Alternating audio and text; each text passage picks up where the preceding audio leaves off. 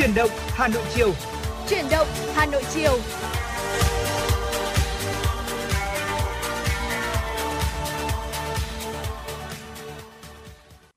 Chào mừng quý vị thính giả đã quay trở lại với chương trình chuyển động Hà Nội chiều của chúng tôi ngày hôm nay và Thùy Linh rất vui khi lại được đồng hành cùng với quý vị thính giả trong chương trình chuyển động Hà Nội chiều và người đồng hành cùng với Thùy Linh ngày hôm nay đó chính là anh Công Nghĩa. Vâng, xin được chào ờ, Thùy Linh và chào quý vị thính giả. Quý vị thân mến, cùng với những tin tức được cập nhật trong khung phát sóng sáng và trưa nay của chuyển động Hà Nội thì buổi trưa nay quý vị đừng rời sóng, Công Nghĩa và Thùy Linh sẽ tiếp tục đem đến cho quý vị những thông tin hữu ích. Hãy giữ sóng và tương tác cùng với chúng tôi qua số điện thoại nóng của chương trình 024 3773 6688 và một lần nữa thì công nghĩa xin được nhắc lại giúp quý vị là quý vị đừng quên nếu muốn chia sẻ tặng những món quà âm nhạc tới người thân bạn bè uh, qua chương trình chuyển động Hà Nội chiều ngày hôm nay thì uh, quý vị hãy cùng gọi đến với số hotline 024 3773 6688. Còn bây giờ hãy cùng với Công Nghĩa và Thử Linh chúng ta chuyển động trong chương trình ngày hôm nay. À, mở vâng. đầu thì có lẽ là chúng ta sẽ cùng lắng nghe một chút những âm nhạc đi được không ạ? Dạ vâng ạ. À, Thùy Linh rất là sẵn lòng. Không biết là anh không nghĩa có muốn gửi tặng quý vị thính giả um, giai điệu của ca khúc nào không ạ? Ừ. À, gần đây thì công nghệ có lắng nghe rất là nhiều những cái bản nhạc uh, uh, mà được cover lại. Dạ. Thực ra là khi mà được cover lại thì những cái bản nhạc có rất là nhiều những cái sức sống đúng không? Dạ vâng Và ạ. cái sự mới mẻ và có một cái giọng ca cũng ờ, được rất là nhiều các bạn trẻ yêu mến và cover lại những cái ca khúc ờ, có thể là ở những cái thời xưa của thời 7x 8x rồi, rồi à, nhưng vẫn được đón nhận. À, tình yêu trở lại của Đinh Phương Ánh đi ạ. Chúng ta sẽ cùng lắng nghe một ca khúc à, ngọt ngào và dịu êm như vậy. Vâng ạ rất là sẵn lòng. Xin mời quý vị thính giả cùng lắng nghe ca khúc này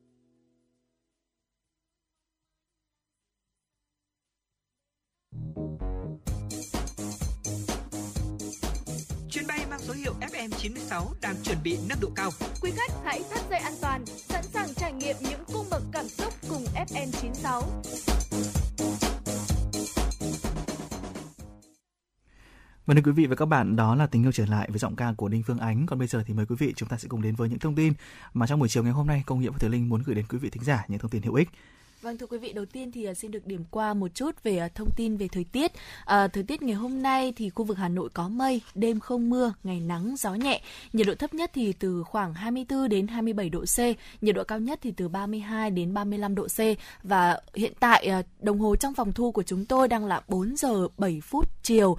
Thì có lẽ là đây cũng là cái thời điểm mà vẫn còn có nắng. Chính vì vậy cho nên là nếu như mà quý vị nào mà đang cần có công việc cần phải di chuyển ở phía ngoài đường thì cũng lưu ý là chúng ta hãy chuẩn bị đầy đủ những dụng cụ để có thể là che chắn và chống nắng làm sao cho tốt nhất để bảo vệ sức khỏe của mình.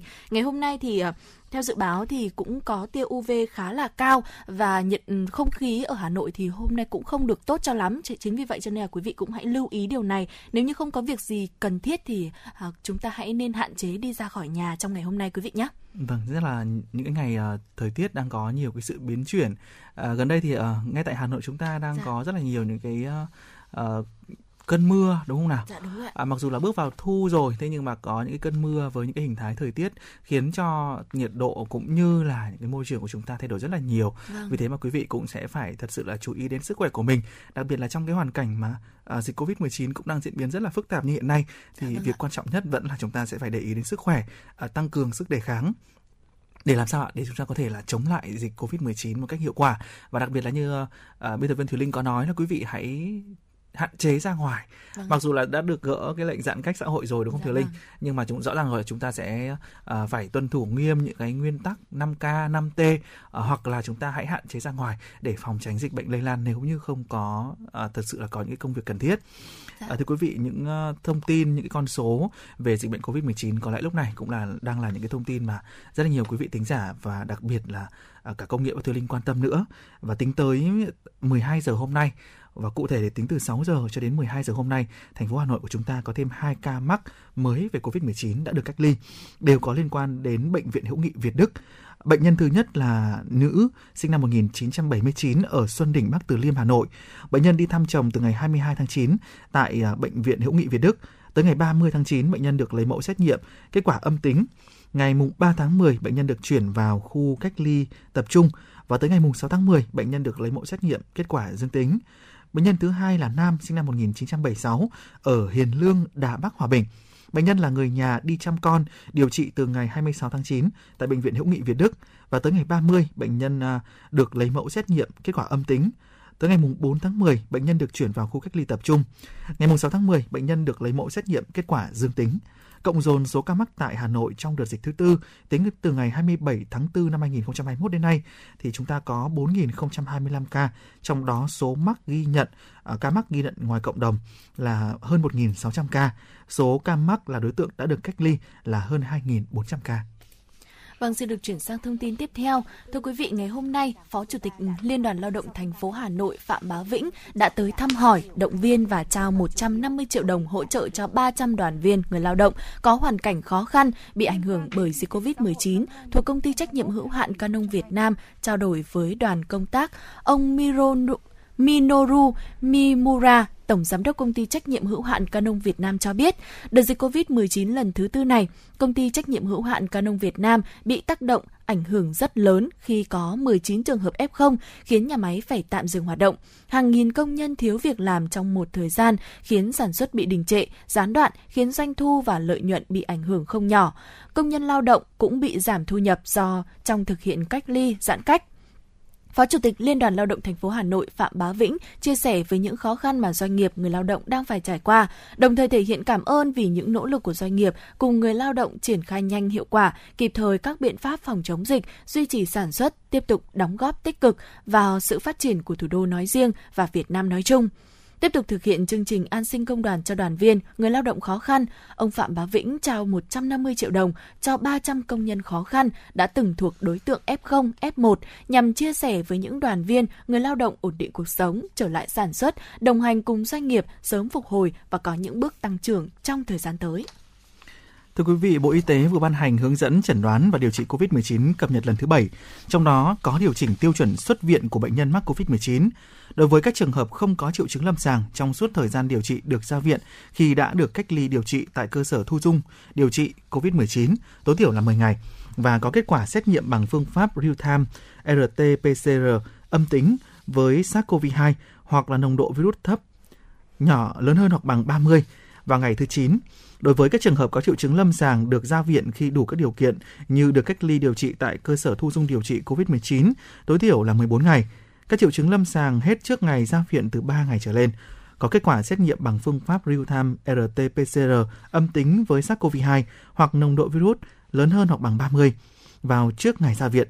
Đối với các trường hợp cách ly điều trị trên 10 ngày và có kết quả xét nghiệm bằng phương pháp real-time RT-PCR nhiều lần có nồng độ virus CT nhỏ hơn 30 thì được ra viện đủ các điều kiện như đã được cách ly điều trị tại cơ sở thu dung điều trị COVID-19 đủ 21 ngày, tính từ ngày có kết quả xét nghiệm dương tính với virus SARS-CoV-2. Các triệu chứng lâm sàng hết trước ngày ra viện 3 ngày trở lên. Người được ra viện sẽ được giám sát tại nhà bởi y tế cơ sở và trung tâm kiểm soát bệnh tật địa phương. Người bệnh sau khi ra viện cần ở nhà và tự theo dõi trong vòng 7 ngày. Đây là hướng dẫn trước là cách ly 14 ngày. Đo thân nhiệt hai lần một ngày nếu thân nhiệt cao hơn 38 độ C ở hai lần đo liên tiếp hoặc có bất kỳ dấu hiệu lâm sàng bất thường nào thì cần phải báo ngay cho y tế cơ sở đến thăm khám xử trí kịp thời. Tuân thủ thông điệp 5K. Đối với người bệnh ra viện thuộc trường hợp cách ly điều trị trên 10 ngày và có kết quả xét nghiệm bằng phương pháp real-time PCR nhiều lần có nồng độ virus CT nhỏ hơn 30, sau khi ra viện yêu cầu người bệnh thực hiện cách ly y tế tại nhà trong vòng 7 ngày. Thưa quý vị, Bộ Y tế đã ban hành hướng dẫn về việc xét nghiệm cách ly phòng chống dịch COVID-19 với người di chuyển giữa các vùng nguy cơ. Theo đó, với người chưa tiêm hoặc chưa tiêm đủ liều vaccine phòng COVID-19, trước khi di chuyển đến khu vực nguy cơ tương đương hoặc thấp hơn, cần được xét nghiệm ARN hoặc xét nghiệm nhanh kháng nguyên mẫu đơn trong vòng 72 giờ kể từ thời điểm lấy mẫu. Ngày hôm nay, báo Phụ nữ Việt Nam thông tin để chung tay cùng cộng đồng chia sẻ những khó khăn và mất mát với trẻ em mồ côi do Covid-19, đơn vị vừa trích quỹ Motaina trao yêu thương nhận hạnh phúc tặng 75 xuất quà với tổng số tiền là 150 triệu đồng cho các em nhỏ tại thành phố Hồ Chí Minh và tỉnh Long An. Theo thống kê của Cục Trẻ Em thuộc Bộ Lao động Thương binh và Xã hội, tính đến ngày 1 tháng 10 năm nay, có khoảng hơn 2.000 trẻ em và người chưa đến 17 tuổi mồ côi cha mẹ, mồ côi cha hoặc mẹ hoặc người chăm sóc do đại dịch COVID-19. Riêng tại thành phố Hồ Chí Minh đã có hơn 1.500 trẻ mồ côi. Thấu hiểu được nỗi mất mát này thì nhiều tổ chức doanh nghiệp cá nhân đã chung tay chăm lo, hỗ trợ và giúp các em sớm vượt qua khó khăn. Chương trình Một Thân Ái trao yêu thương nhận hạnh phúc của Báo Phụ nữ Việt Nam đã trải qua 8 mùa tổ chức từ năm 2013 tới nay. Đây là hoạt động quyên góp và ủng hộ đồ cũ vì mục đích nhân đạo với hơn 200.000 người tham gia. Năm nay, do dịch COVID-19 nên chương trình không thể tổ chức. Tuy nhiên thì với tinh thần chia sẻ yêu thương, trao yêu thương nhận hạnh phúc vẫn tiếp tục lan tỏa. Trong 8 năm, chương trình đã hỗ trợ hơn 6.000 trẻ em nhỏ có hoàn cảnh khó khăn. Vâng thưa quý vị, vừa rồi là những thông tin mà Thùy Linh và Công Nghĩa uh, xin gửi tới quý vị và hy vọng với những tin tức như thế này thì cũng sẽ uh, cho giúp cho quý vị có được thêm những cái góc nhìn hơn về uh, xã hội uh, cũng như là những cái thông tin uh, bên lề. Và bây giờ thì chúng ta hãy cùng thư giãn với một uh, giai điệu âm nhạc. Uh, xin mời quý vị cùng thưởng thức ca khúc ở trọ qua giọng ca của ca sĩ Mỹ Linh.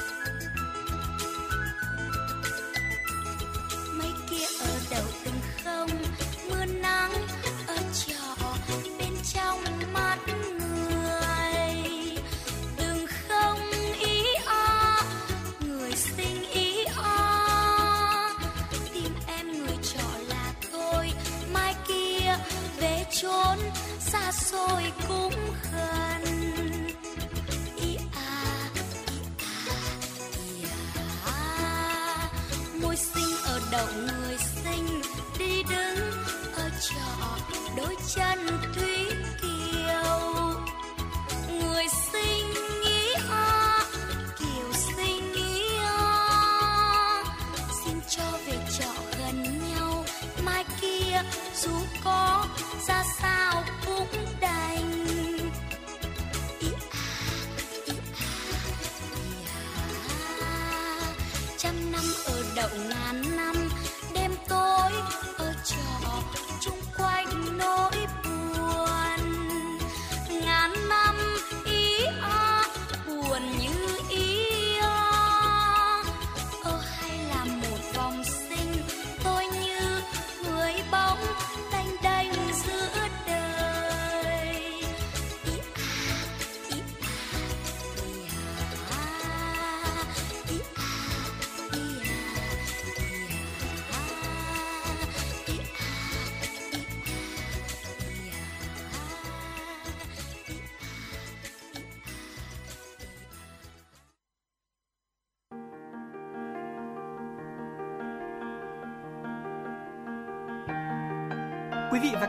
theo dõi kênh FM 96 MHz của đài phát thanh truyền hình Hà Nội.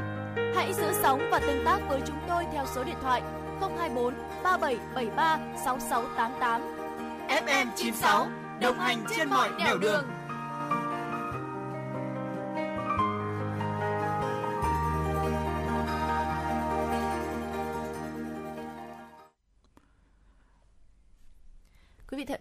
quý thính giả thân mến, quay trở lại với chuyển động Hà Nội chiều thì Thùy Linh và Công Nghĩa à, rất vui khi à, lại tiếp tục có thể chia sẻ với quý vị thêm nhiều những thông tin khác nữa. À, quý vị thân mến, liên quan về à, Covid-19 thì đặc biệt là bây giờ chúng ta đang rất là quan tâm đến vaccine đúng không ạ? Và có một thông tin à, khá là vui như thế này, đó là chính phủ cũng đã đồng ý mua thêm 400.000 liều vaccine AstraZeneca của Hungary và Tổng, ờ, vừa qua thì ờ, chính phủ đã ban hành nghị quyết số 122 về việc là mua vaccine phòng COVID-19 do AstraZeneca sản xuất của chính phủ Hungary. Tại nghị quyết này thì chính phủ đồng ý số lượng vaccine mua nhập khẩu tiếp nhận viện trợ tài trợ trong năm 2021 vượt con số quy định tại nghị quyết số 21 ngày 26 tháng 2 năm 2021 của chính phủ, đó là khoảng 150 triệu liều vaccine thì chính phủ cũng đã đồng ý việc Thủ tướng Chính phủ cho phép áp dụng hình thức lựa chọn nhà thầu trong trường hợp đặc biệt quy định tại Điều 26 Luật Đấu thầu trong việc mua 400.000 liều vaccine phòng COVID-19 do AstraZeneca sản xuất của chính phủ Hungary. Chính phủ yêu cầu Bộ Y tế khẩn trương tổ chức thực hiện việc mua vaccine phòng COVID-19 do AstraZeneca sản xuất của chính phủ Hungary, đảm bảo chất lượng vaccine, hiệu quả, tiến độ trong phòng chống dịch COVID-19. Vâng, có thể thấy rằng là với thông tin này thì chúng ta uh, đang rất là mong chờ đúng không ạ? Vâng, chính xác là như vậy. À, và liên quan đến Covid-19, uh, à, Thúy Linh ạ, à, công việc có một cái thông tin uh, đó là Thúy Linh đã cập nhật giúp quý vị thính giả về việc chúng ta đang tiếp tục được nhận những cái sự giúp đỡ cũng như là cái sự trao đổi giữa vâng các ạ. nước với nhau trong khu vực hoặc là ngoài khu vực về việc là chúng ta nhập khẩu vaccine. Uh, thế còn tại trong nước thì chúng ta đã đạt được cái mốc tiêm chủng đó là 50 triệu liều vaccine Covid-19. Wow. Uh, đó là một con số mà cũng chứng tỏ sự nỗ lực cố gắng của chính phủ Việt Nam trong suốt thời gian vừa qua khi mà đại dịch Covid-19 bùng nổ không chỉ tại khu vực, không chỉ tại đất nước mà trên khắp toàn cầu. À, và cụ thể cái thông tin này đã được Bộ Y tế của chúng ta thông tin tới người dân cũng như là các sở ban ngành về cái tỷ lệ tiêm chủng chúng ta đã có à, đó là với tỷ lệ bao phủ ít nhất một liều vaccine cho à, dân số từ 18 tuổi trở lên ở khu vực miền Bắc là 45,8%, tại miền Trung là 42,6%, Tây Nguyên là 15,4% và miền Nam là là 59,2%. Ừ. Cái tỷ lệ này khá đồng đều chia về cho các vùng ạ. À, và cụ thể thì tại những cái thành phố lớn như Hà Nội và thành phố Hồ Chí Minh chúng ta cũng đã có tỷ lệ tiêm chủng à, tốc độ rồi thì à, bao phủ mũi 1 và mũi 2 cũng đang được tiến hành rất là đều và hiện tại thì à, chính phủ cũng đang có những cái à, khuyến cáo cũng như là chỉ đạo với các địa phương ạ, chúng ta vâng. sẽ phải đẩy nhanh việc tiêm hoàn thành mũi 1 cho những ai chưa tiêm mũi 1 dạ. và đẩy nhanh việc hoàn thiện tiêm mũi 2 cho người dân để sớm chúng ta có thể là hoàn thiện cái việc là tiêm chủng và miễn dịch cộng đồng Dạ vâng ạ.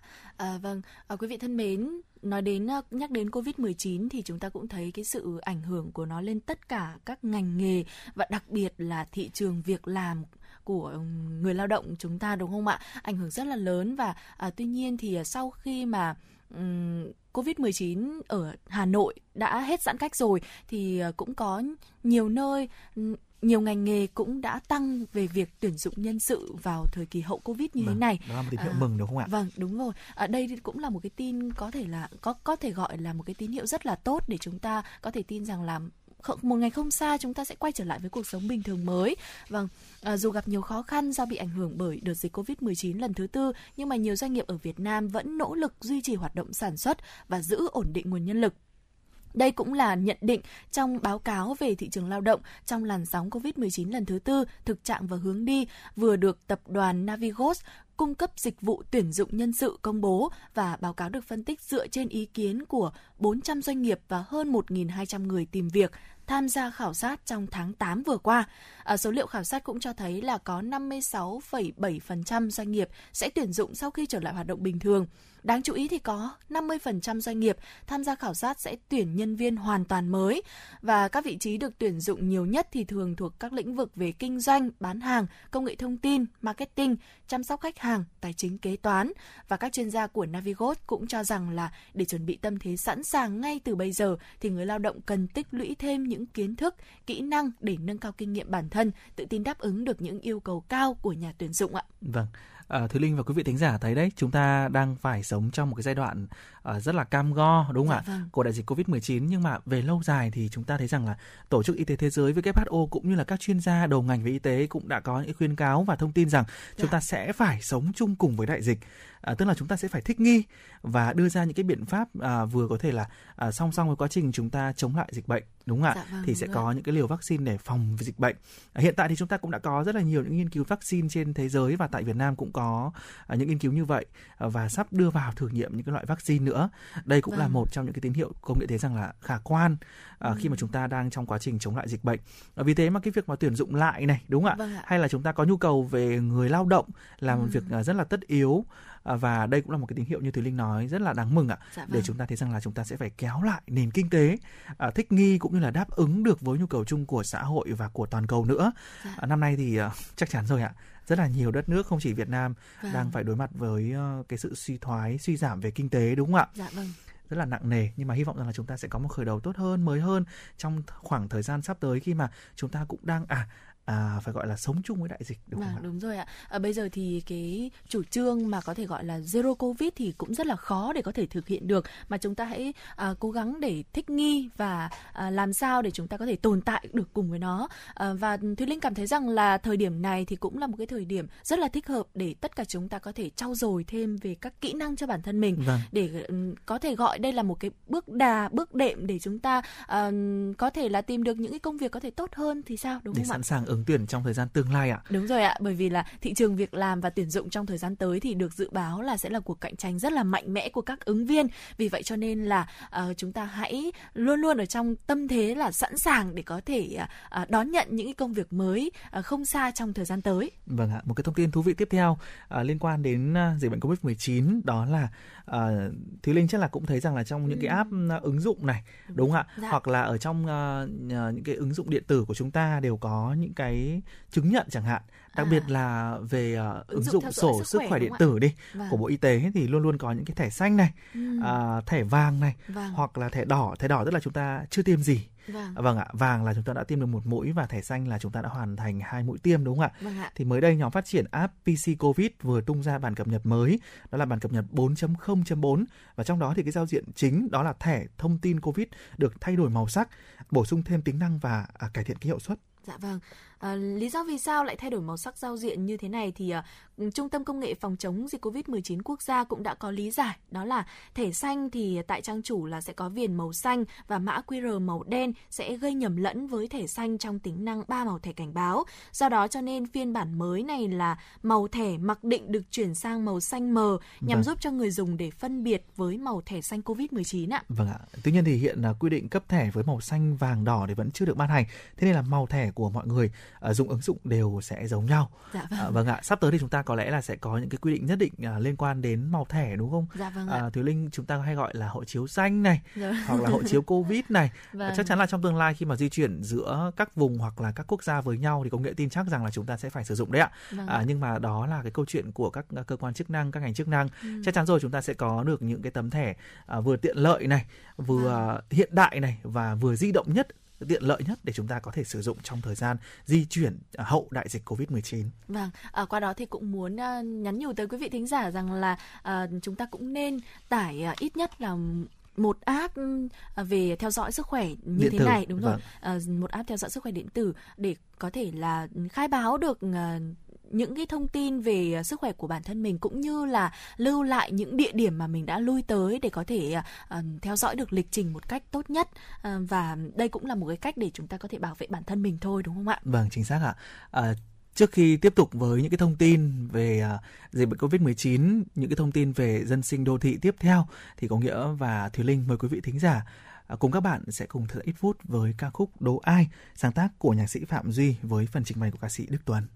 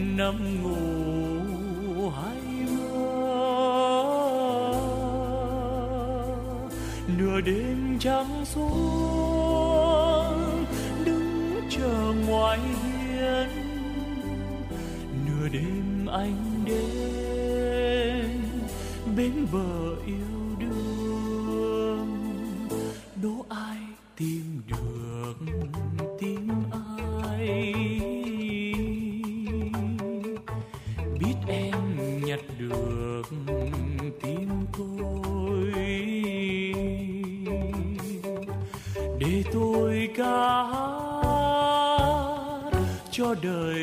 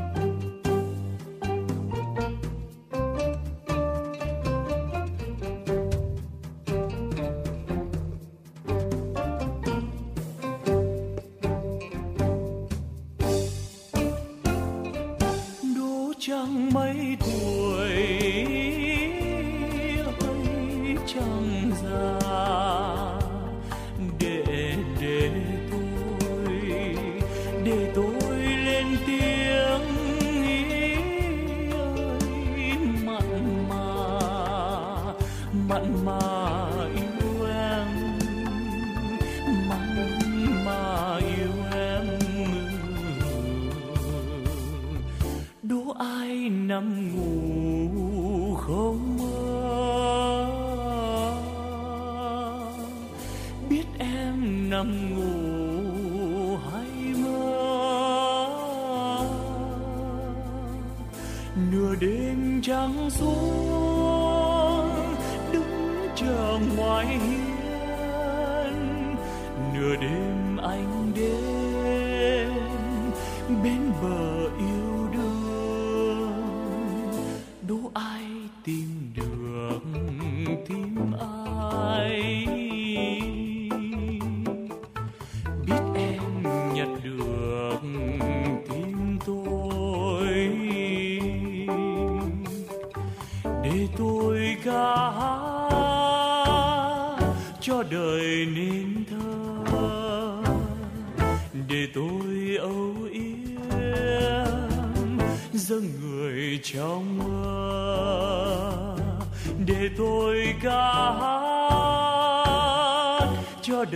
nên tha.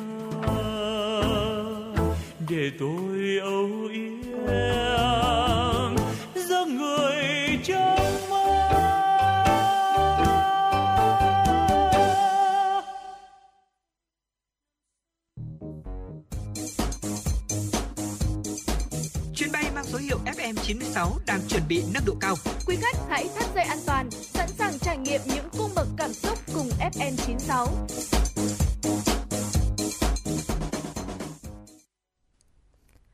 Vâng, chào mừng quý vị thính giả quay trở lại với truyền động Hà Nội chiều và bây giờ Thùy Linh và Công Nghĩa xin được tiếp tục gửi tới quý vị những thông tin do phóng viên của chúng tôi mới cập nhật.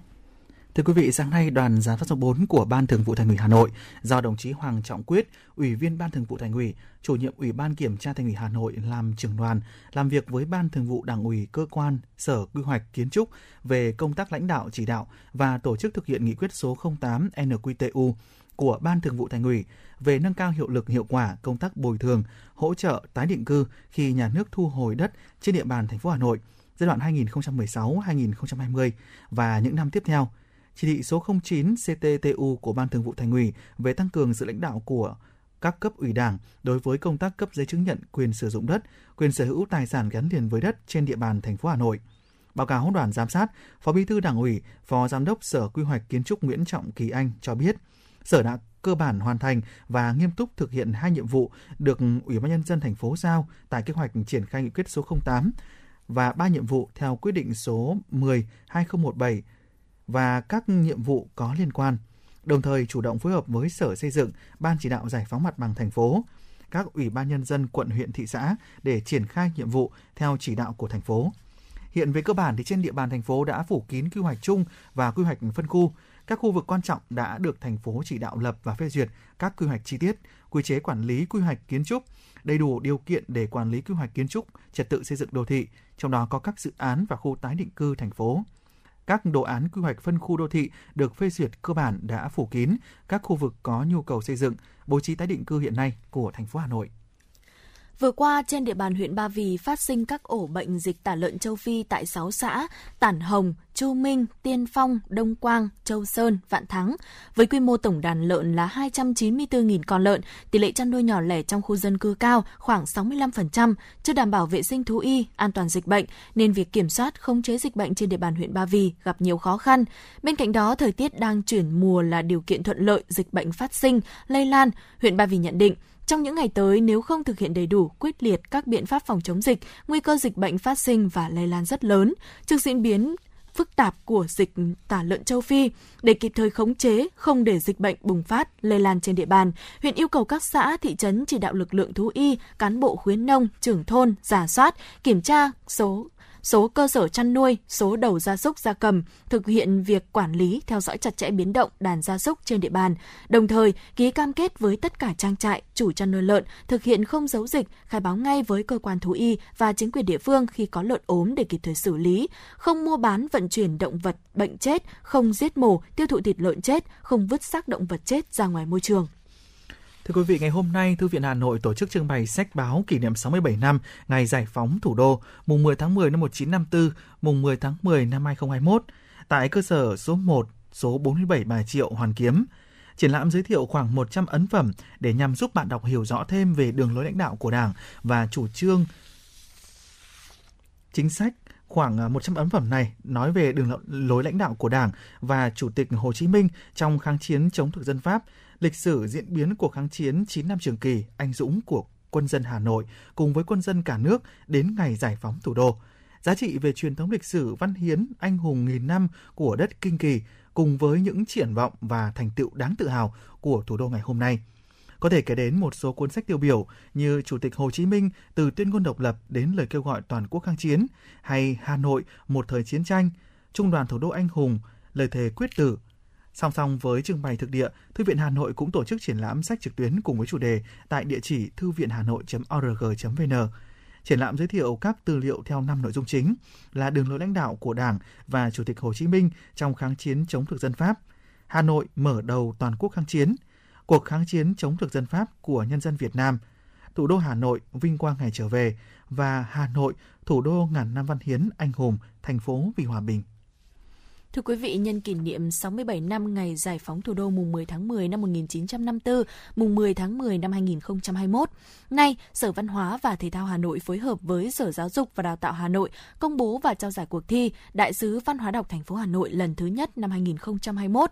Cuộc thi Đại sứ Văn hóa đọc thành phố Hà Nội lần thứ nhất năm 2021 là hoạt động dành cho các em học sinh, sinh viên toàn thành phố để các em có thể trao đổi, chia sẻ kinh nghiệm trong việc đọc sách và phát triển văn hóa đọc từ đó khuyến khích, thúc đẩy phong trào đọc trong thế hệ trẻ, hình thành thói quen và kỹ năng đọc sách cho học sinh, góp phần phát triển văn hóa đọc trong nhà trường và cộng đồng. Đẩy mạnh xây dựng xã hội học tập, sau 3 tháng phát động, ban tổ chức đã nhận được 22.705 bài dự thi viết và 417 video của học sinh 293 trường tiểu học, trung học cơ sở, trung học phổ thông trên địa bàn tham dự. Các bài dự thi phong phú về nội dung và hình thức, thể hiện sự hiểu biết, đam mê đọc sách và đưa ra các thông điệp thiết thực kêu gọi cộng đồng cùng tham gia đọc sách. Nhiều bài dự thi gây xúc động, có sức lan tỏa đến người đọc. Đặc biệt, cuộc thi nhận được cả bài dự thi bằng chữ nổi của học sinh khiếm thị.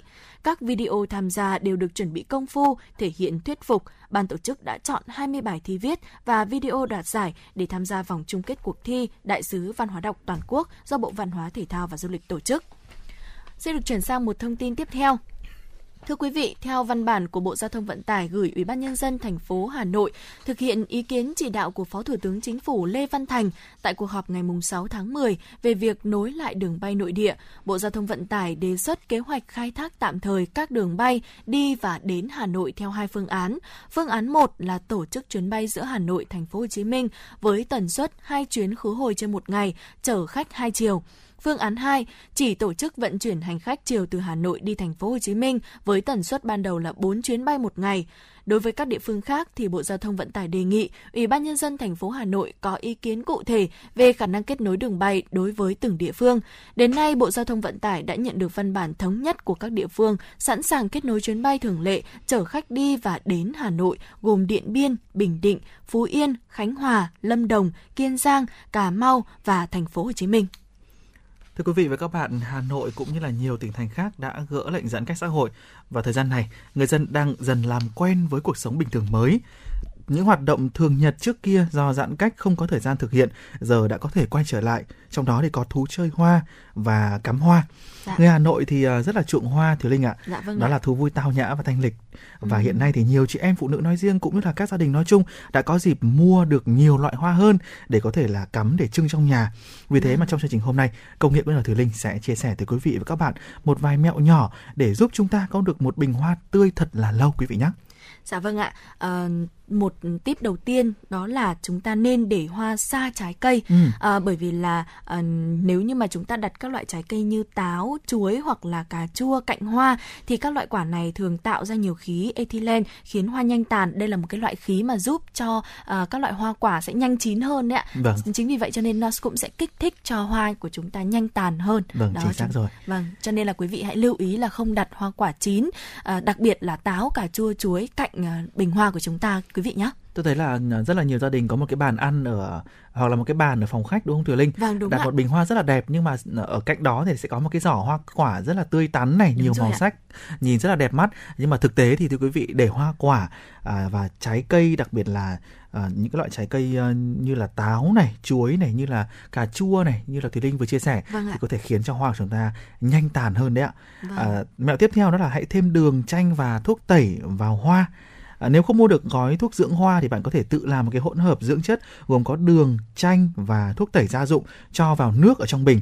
Đường thì giúp tăng dưỡng chất cho hoa, nước cốt chanh thì làm tăng nồng độ axit giúp thân hoa hút nước tốt hơn. À, chất tẩy thì làm giảm vi khuẩn và nấm mốc. Bạn có thể thay chanh bằng tiền xu đều được. Dạ vâng ạ. À, một cái mẹo tiếp theo đó là chúng ta hãy sử dụng keo xịt tóc. Nghe rất là lạ đúng không ạ? Vâng. À, vâng. À, chúng ta có thể ừm, dùng một ừm, một chút keo xịt tóc đứng từ ờ, xa, một khoảng cách xa xa, không xịt quá gần quý vị nhé. Xịt một lớp màng mỏng thôi ờ, xung quanh bình hoa của chúng ta và lên những cánh hoa để có thể giữ cho hoa tươi lâu hơn.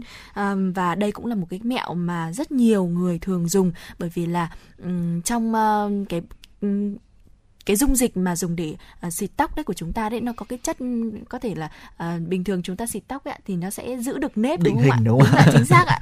nó giữ được nếp đấy ạ. Thế nên là với đối với hoa thì nó cũng sẽ giúp cho hoa uh, lợi, tươi lâu hơn một chút vâng, xíu. chính xác rồi ạ. À, và một cái mẹo tiếp theo là quý vị đừng nên để hoa à, gần những cái thiết bị gia dụng.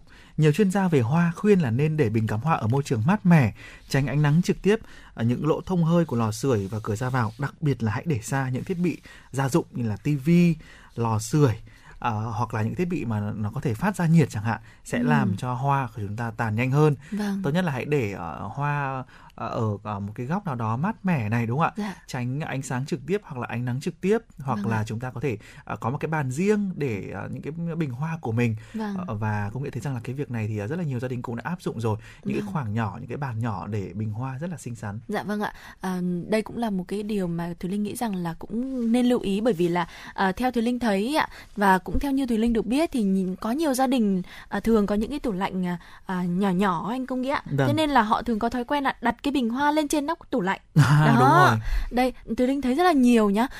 Và Thùy Linh nghĩ rằng là thói quen này chúng ta cũng nên thay đổi bởi vì là à, như chúng tôi chia sẻ rằng là nếu như để cạnh các thiết bị điện thì khi mà nó tỏa nhiệt thì cũng sẽ làm hoa nhanh tàn hơn đúng không ạ? chính xác ạ Vâng. đó cũng là một cái khuyến cáo mà còn liên quan đến cả việc là chúng ta có thể là sử dụng tốt hơn những cái đồ gia dụng đó ạ Đúng tại rồi. vì là nếu mà chúng ta để ờ, các chuyên gia khuyến cáo là trên mặt à, bề mặt của tủ lạnh tức là nóc tủ Ừ, lạnh ạ vâng ạ. chúng ta không nên để bất cứ một vật dụng nào mà hãy để thật là thoáng Vâng. hai nữa là ví dụ như chúng ta để trên nóc tủ lạnh hay là nóc tivi chẳng hạn đúng không ạ Vâng rất là ạ. nhiều người à, nhiều gia đình để trên nóc tivi đấy ạ thì cũng đã thấy rằng là rất là nguy hiểm khi mà nước của bình hoa có thể là đổ vào trong những cái thiết bị này ạ Vâng, vâng một tiếp tiếp theo để giúp uh, hoa của chúng ta có thể tươi lâu hơn đó là chúng ta hãy cắt chéo cành hoa trước khi mà chúng ta ừ, cắm hoa vào lọ.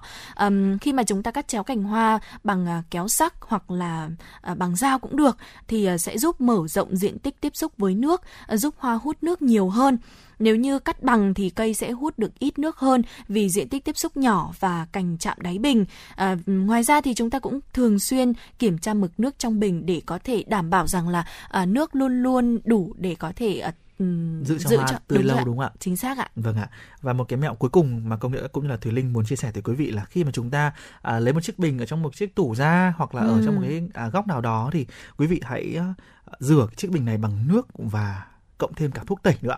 Vâng. À, để làm gì ạ? Để chúng ta có thể là loại trừ đi nhiều nhất có thể những cái loại vi khuẩn có trong bình. Khi mà ít vi khuẩn hơn thì đương nhiên hoa của bạn cũng sẽ tươi lâu hơn đấy ạ. Dạ vâng, à, đấy là những cái tip mà chúng tôi muốn chia sẻ với quý vị để chúng ta có thể à, à, có được những bình hoa à, xinh đẹp trong à, những góc phòng của chúng ta trong mùa thu như thế này, mùa thu mà à, được à, ngồi bên một bàn trà mà có được một bình hoa ừ, đẹp đẹp rồi là ngồi thưởng Thong thả trà đọc sách nữa, đúng đúng không? rồi chính xác thì rất là tuyệt vời đúng không ạ? Không có gì là còn tuyệt vời hơn như thế. Và để tuyệt vời trọn vẹn hơn thì mời quý vị và thính giả chúng ta sẽ có thêm một chút âm nhạc du dương ạ.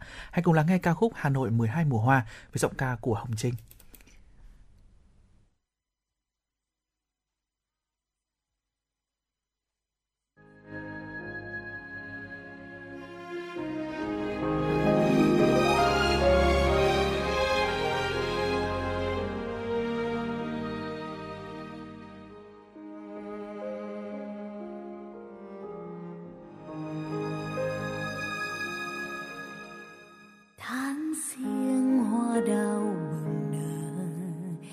Đón xuân khoe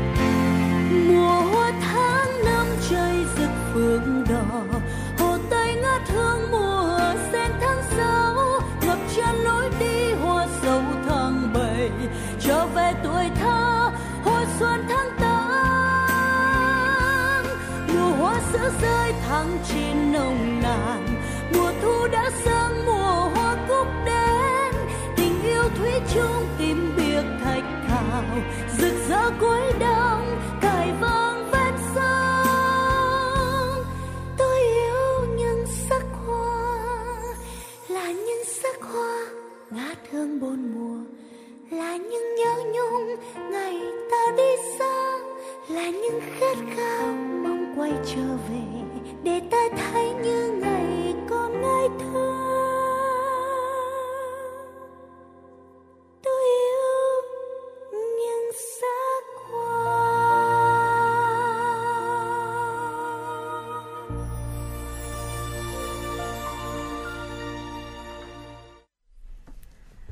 Vị thính giả thân mến, quay trở lại với chuyển động Hà Nội chiều thì chúng tôi, Công nghĩa Thùy Linh tiếp tục xin gửi tới quý vị những thông tin do phóng viên của chúng tôi mới thực hiện.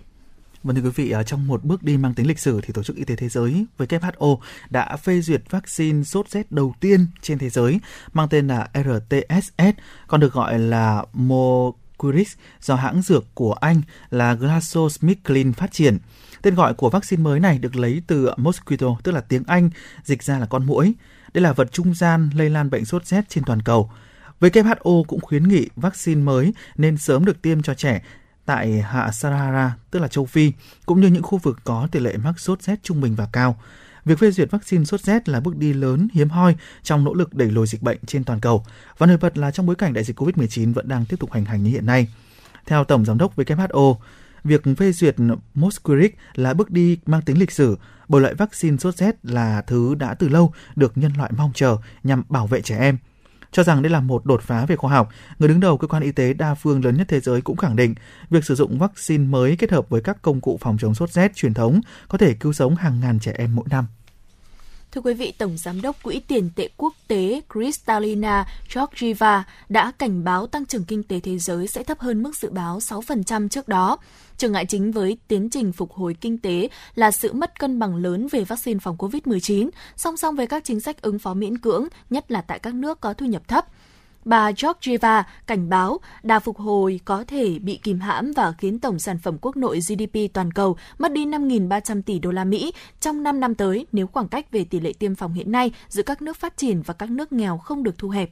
Trong bối cảnh đó, Tổng Giám đốc IMF kêu gọi các nước giàu tăng phân phối vaccine đến các nước nghèo, dỡ bỏ các hạn chế thương mại và tăng quỹ hỗ trợ cho hoạt động xét nghiệm, truy vết và điều trị COVID-19 cơ quan quản lý dược phẩm châu Âu EMA đã chính thức cho phép sử dụng mũi tiêm tăng cường bằng vaccine của Pfizer-BioNTech. Nga đã thông báo hủy bỏ các sự kiện đại chúng đông người trên toàn quốc do dịch diễn biến phức tạp. Đến 23 giờ ngày 6 tháng 10 thì thế giới đã ghi nhận 236.788.150 ca nhiễm COVID-19 và 4.834.662 ca tử vong và 213 triệu 900.920 bệnh nhân đã bình phục. Pfizer sẽ nghiên cứu hiệu quả của vaccine ngừa COVID-19 bằng cách tiêm cho toàn bộ dân số trên 12 tuổi của một thị trấn ở phía nam Brazil. Công ty này cho biết hôm 6 tháng 10. Và nghiên cứu sẽ được tiến hành ở Toledo, một thị trấn với 143.000 người ở phía tây bang Paraná với sự hợp tác cùng với chương trình tiêm chủng toàn quốc Brazil, các nhà chức trách y tế địa phương, một bệnh viện và một trường đại học. Pfizer cũng cho biết mục đích của việc này là nghiên cứu sự lây nhiễm của virus SARS-CoV-2 trong thực tế sau khi toàn bộ dân số đã được tiêm vaccine. Và một nghiên cứu tương tự cũng từng được tiến hành bởi Viện Butantan, một trong các trung tâm nghiên cứu y học hàng đầu Brazil tại một thị trấn nhỏ hơn có tên là Serana ở bang Sao Paulo. Cuộc thử nghiệm này sử dụng vaccine Coronavac do tập đoàn công nghệ sinh học Sinovac của Trung Quốc phát triển và hầu như có rất ít sự phản đối về việc tiêm vaccine ở Toledo, nơi mà 98% dân số đã được tiêm mũi đầu tiên, chủ yếu là vaccine Pfizer. Vaccine AstraZeneca và vaccine Sinovac cũng được sử dụng ở đây. Người đứng đầu cơ quan y tế thành phố Gabriel Kuchakis nói, đồng thời cho biết 56% dân số ở đây đã được tiêm vaccine đầy đủ. Vâng thưa quý vị thính giả, à, vừa rồi là những thông tin tiếp theo mà thủy Linh và Công Nghĩa gửi tới quý vị. Và bây giờ thì à, chúng tôi đã nhận được một yêu cầu âm nhạc từ à, một thính giả đang lắng nghe chương trình. À, ca khúc Chiều một mình qua phố cũng xin được phục vụ quý vị thính giả. Và quý vị hãy ghi nhớ số điện thoại đường dây nóng của chúng tôi là 024 3773 6688 nếu như có những yêu cầu âm nhạc hay là những chia sẻ gì quý vị hãy tương tác với chúng tôi. Còn bây giờ xin mời quý vị hãy cùng lắng nghe giai điệu ca khúc Chiều một mình qua phố qua giọng ca của ca sĩ Lân Nhã. Một ít phút nữa thì thủy Linh và Công Nghĩa sẽ quay trở lại với chuyển động Hà Nội chiều.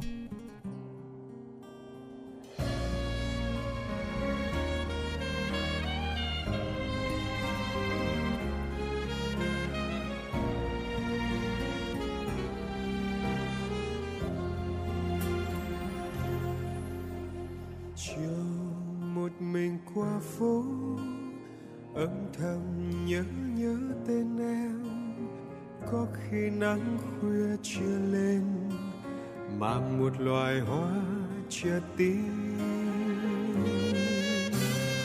chiều một mình qua phố, âm thầm nhớ nhớ tên em. Gót chân đôi khi đã mềm, gọi buồn cho mình nhớ tên.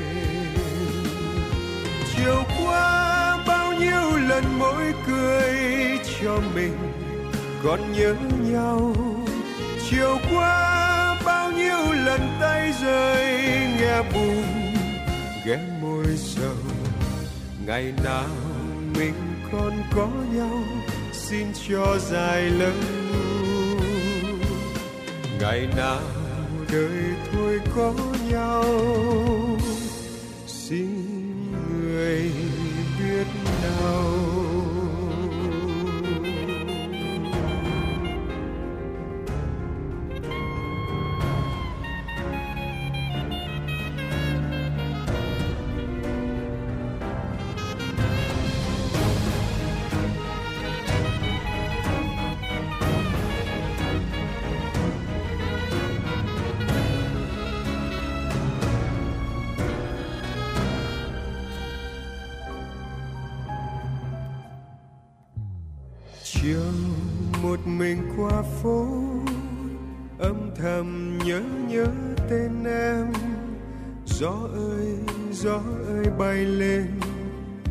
Người đường cánh lòng mắt.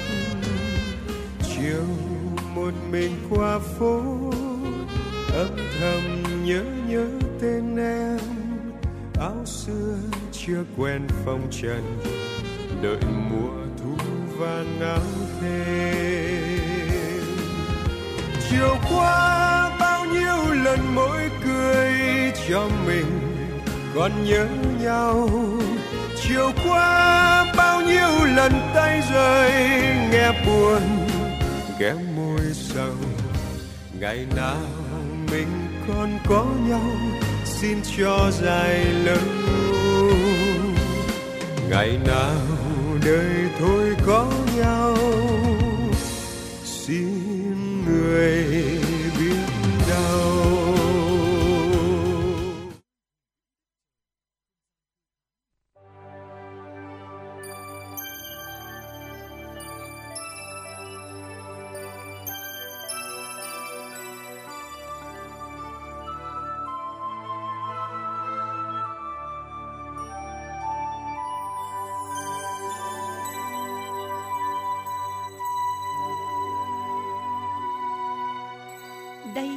là Đài Phát thanh và Truyền hình Hà Nội.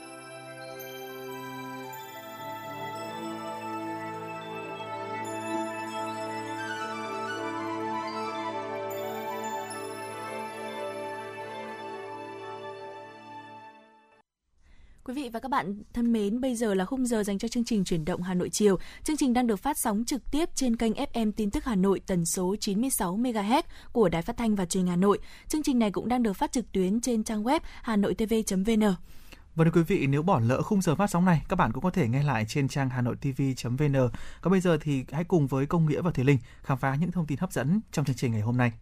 Vâng thưa quý vị, sau gần 4 ngày làm việc khẩn trương, nghiêm túc, sáng nay hội nghị lần thứ tư Ban chấp hành Trung ương Đảng khóa 13 đã hoàn thành toàn bộ nội dung chương trình đề ra. Hội nghị đã thể hiện tinh thần trách nhiệm cao, phát huy dân chủ, trí tuệ, thẳng thắn thảo luận sôi nổi, đóng góp nhiều ý kiến tâm huyết và quan trọng trong các báo cáo và đề án. Ban chấp hành Trung ương đã thống nhất cao thông qua các nghị quyết, kết luận của Trung ương. Tổng Bí thư Nguyễn Phú Trọng đã có bài phát biểu quan trọng bế mạc hội nghị.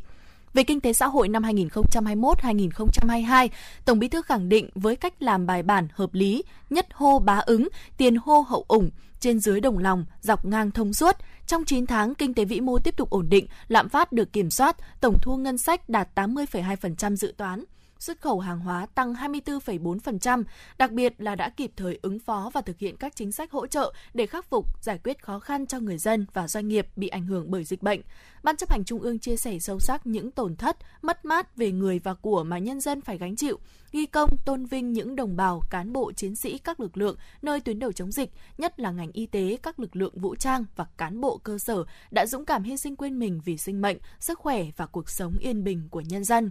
Tổng Bí thư cũng nhấn mạnh, Trung ương đã tập trung phân tích những ảnh hưởng nặng nề, nhiều mặt của đợt bùng phát dịch lần thứ tư. Cần phải đổi mới tư duy, nhận thức đúng đắn hơn về phòng chống kiểm soát dịch bệnh gắn với duy trì, phục hồi, phát triển sản xuất kinh doanh để xây dựng các phương án kịch bản phù hợp, đưa vào kế hoạch phát triển kinh tế xã hội, tài chính ngân sách nhà nước, đầu tư công năm 2022 sao cho sát hợp, khả thi nhất có thể tập trung ưu tiên thực hiện có hiệu quả các giải pháp an sinh xã hội, hỗ trợ doanh nghiệp phục hồi sản xuất, xử lý những hạn chế yếu kém tồn động từ lâu của nền kinh tế, tăng cường sự thống nhất, đồng thuận của nhân dân cùng chia sẻ, khắc phục những khó khăn chung của đất nước. Về công tác xây dựng, trình đốn Đảng, Trung ương nhấn mạnh hai nhóm nhiệm vụ, giải pháp quan trọng là xây dựng đội ngũ cán bộ các cấp, nhất là cấp chiến lược và người đứng đầu đủ phẩm chất, năng lực và uy tín, ngang tầm nhiệm vụ, kiên quyết kiên trì đấu tranh phòng chống tham nhũng, tiêu cực, xử lý nghiêm cán bộ sai phạm. Tổng Bí thư lưu ý phải thực hiện nghiêm, cụ thể hơn nữa quy định về những điều đảng viên không được làm, khắc phục bằng được những hạn chế, bất cập, thiếu sót trong chỉ đạo, tổ chức thực hiện, đáp ứng yêu cầu của công tác xây dựng chỉnh đốn đảng trong tình hình mới – Tổng Bí thư đề nghị mỗi đồng chí ủy viên Trung ương trên cương vị công tác của mình phát huy tốt hơn nữa vai trò trách nhiệm cá nhân cùng với cấp ủy chính quyền lãnh đạo, chỉ đạo tổ chức thực hiện thật tốt nghị quyết đại hội 13 của Đảng và các nghị quyết kết luận của Trung ương. Sáng nay, đoàn giám sát số 2 của Ban Thường vụ Thành ủy Hà Nội do Phó Bí thư Thành ủy, Chủ tịch Hội đồng nhân dân thành phố Nguyễn Ngọc Tuấn làm trưởng đoàn đã làm việc với Sở Kế hoạch và Đầu tư Hà Nội về công tác lãnh đạo, chỉ đạo và tổ chức thực hiện nghị quyết số 08 NQTU ngày 15 tháng 9 năm 2016 của Ban Thường vụ Thành ủy về nâng cao hiệu lực hiệu quả công tác bồi thường, hỗ trợ, tái định cư khi nhà nước thu hồi đất trên địa bàn thành phố Hà Nội giai đoạn 2016-2020 và những năm tiếp theo chỉ thị số 09 ngày 1 tháng 9 năm 2016 của Ban Thường vụ Thành ủy về tăng cường sự lãnh đạo của các cấp ủy Đảng đối với công tác cấp giấy chứng nhận quyền sử dụng đất, quyền sở hữu tài sản gắn liền với đất trên địa bàn thành phố Hà Nội. Báo cáo với đoàn giám sát, Phó Giám đốc Sở Kế hoạch và Đầu tư Hà Nội Vũ Duy Tuấn cho biết, việc triển khai cơ chế giải ngân linh hoạt cho các dự án đầu tư xây dựng cơ bản sử dụng vốn ngân sách cấp thành phố hàng năm đáp ứng kịp thời cho các dự án có nhu cầu vốn bồi thường, hỗ trợ tái định cư để đẩy nhanh tiến độ, nâng cao hiệu quả sử dụng vốn đầu tư, đồng thời hạn chế việc chỉnh kế hoạch vốn nhiều lần trong năm của dự án. Đối với các dự án nhà ở tái định cư, hiện nay trên địa bàn thành phố có 14 dự án xây dựng nhà ở thương mại phục vụ tái định cư thực hiện theo cơ chế đặt hàng với khoảng 8.254 căn hộ, đã bố trí 3.822 căn hộ phục vụ tái định cư. Đối với các dự án giải phóng mặt bằng và xây dựng hạ tầng tái định cư, Sở Kế hoạch và Đầu tư đã thẩm định trình Ủy ban nhân dân thành phố phê duyệt chủ trương đầu tư 9 dự án với tổng mức đầu tư hơn 5.000 tỷ đồng. Về tình hình thực hiện ứng vốn quỹ phát triển đất và hoàn trả vốn ứng, đến nay đã ứng cho 15 dự án, nhiệm vụ giải phóng mặt bằng với số vốn đã ứng hơn 2.320 tỷ đồng. Ngoài ra, quỹ phát triển đất đã ứng 4.537,9 tỷ đồng cho 486 dự án, gồm cả công tác giải phóng mặt bằng và xây dựng hạ tầng kỹ thuật thuộc nhóm dự án, xây dựng hạ tầng đất đấu giá, đất dịch vụ, xây dựng hạ tầng kỹ thuật, nhà ở tái định cư, nhằm nâng cao hiệu quả, hiệu lực, quản lý gắn với đẩy mạnh cải cách thủ tục hành chính trong công tác giải phóng mặt bằng, bồi thường, hỗ trợ tái định cư khi nhà nước thu hồi đất trên địa bàn của thành phố. Hàng năm, Sở Kế hoạch và Đầu tư đã chủ trì phối hợp với Sở Tài chính, Kho bạc Nhà nước Hà Nội tham mưu Ủy ban nhân dân thành phố trình Hội đồng nhân dân thành phố cho phép các dự án được giải ngân kế hoạch vốn trong năm theo tiến độ. Về thực hiện chỉ thị số 09 CTTU, Sở Kế hoạch và Đầu tư đã cử cán bộ tham gia tổ công tác liên ngành của thành phố, giải quyết những vướng mắc trong việc triển khai thực hiện các dự án đầu tư thứ cấp và việc xét cấp giấy chứng nhận quyền sử dụng đất, quyền sở hữu nhà ở trong các khu đô thị, khu nhà ở trên địa bàn của thành phố Hà Nội. Sáng nay, Ủy viên Ban Thường vụ Thành ủy, Chủ tịch Ủy ban Mặt trận Tổ quốc Việt Nam thành phố Hà Nội Nguyễn Lan Hương cùng các đại biểu Hội đồng nhân dân thành phố tiếp xúc cử tri quận Tây Hồ sau kỳ họp thứ hai. Hội đồng Nhân dân thành phố khóa 16 nhiệm kỳ 2021-2026. Hội nghị được tổ chức theo hình thức trực tiếp và trực tuyến để đảm bảo công tác phòng chống dịch COVID-19. Tại hội nghị, cử tri đã được nghe đại biểu Nguyễn Thanh Bình, trưởng ban văn hóa xã hội, Hội đồng nhân dân thành phố thông báo kết quả kỳ họp thứ hai, Hội đồng nhân dân thành phố khóa 16. Đại biểu Lê Thị Thu Hằng, Bí thư quận ủy, Chủ tịch Hội đồng nhân dân quận Tây Hồ thông báo trả lời kiến nghị của cử tri. Nêu ý kiến kiến nghị tại hội nghị, cử tri quận Tây Hồ nêu một số kiến nghị đề nghị các cơ quan chức năng sớm có giải pháp để thích ứng với tình hình mới, phù hợp với nguyên tắc chống dịch mới, xây dựng trường học an toàn với các tiêu chí cụ thể, nghiên cứu tiêm vaccine phòng COVID-19 cho trẻ dưới 18 tuổi. Nêu hiện trạng dự án đầu tư xây dựng hạ tầng kỹ thuật xung quanh Hồ Quảng Bá đã tạm dừng từ giữa năm 2014 đến nay, cử tri đề nghị thành phố sớm cho triển khai hoàn thiện các hạng mục còn lại, đáp ứng nhu cầu của người dân địa phương. Ngoài ra, cử tri quận Tây Hồ cũng kiến nghị thành phố quan tâm giám sát, kiểm tra, chỉ đạo các ngành đẩy nhanh tiến độ các dự án đang thi công trên địa bàn, có chính sách hỗ trợ phát triển các làng nghề truyền thống trên địa bàn, phân cấp cho quận quản lý Hồ Tây để tạo điều kiện phát huy tiềm năng du lịch của địa phương.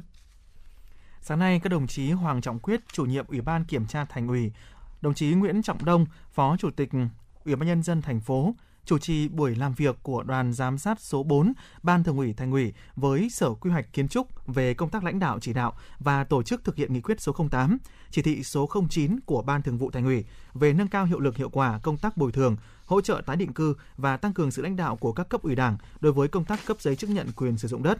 Đến nay, cơ bản trên địa bàn thành phố đã phủ kín quy hoạch chung, quy hoạch phân khu. Các đồ án quy hoạch phân khu đô thị được phê duyệt, cơ bản đã phủ kín các khu vực có nhu cầu xây dựng, bố trí tái định cư của thành phố. Công tác thông tin quy hoạch, cung cấp chỉ giới đường đỏ được đẩy mạnh, đơn giản hóa thành phần, thủ tục và rút ngắn thời gian, góp phần tháo gỡ vương mắc trong cấp giấy chứng nhận quyền sử dụng đất. Đánh giá cao Đảng ủy Sở Quy hoạch Kiến trúc đã tập trung lãnh đạo chỉ đạo và triển khai thực hiện nghiêm túc, trách nhiệm. Đoàn giám sát ghi nhận những kết quả đạt được, đã khẳng định cần tiếp tục tăng cường sự lãnh đạo của các cấp ủy Đảng đối với hai nhiệm vụ quan trọng giải phóng mặt bằng và cấp giấy chứng nhận quyền sử dụng đất theo nghị quyết số 08, chỉ thị số 09 của Ban Thường vụ Thành ủy. Trên cơ sở trao đổi thẳng thắn, làm rõ nguyên nhân các tồn tại, đề xuất kiến nghị, đồng chí Hoàng Trọng Quyết, trưởng đoàn giám sát số 4 đề nghị Sở Quy hoạch Kiến trúc tập trung tham mưu thành phố sớm hoàn thành hệ thống quy hoạch minh bạch, kịp thời, cung cấp những thông tin quy hoạch và tăng cường sự chủ động, phối hợp với các sở ngành, cấp ủy chính quyền các địa phương, tổ chức thực hiện tốt công tác quản lý quy hoạch kiến trúc, trật tự xây dựng đô thị theo quy hoạch. Quý vị thân mến, bây giờ thì chúng ta hãy cùng thư giãn với một giai điệu âm nhạc ca khúc Con đường hạnh phúc qua giọng ca của nữ ca sĩ Thùy Chi.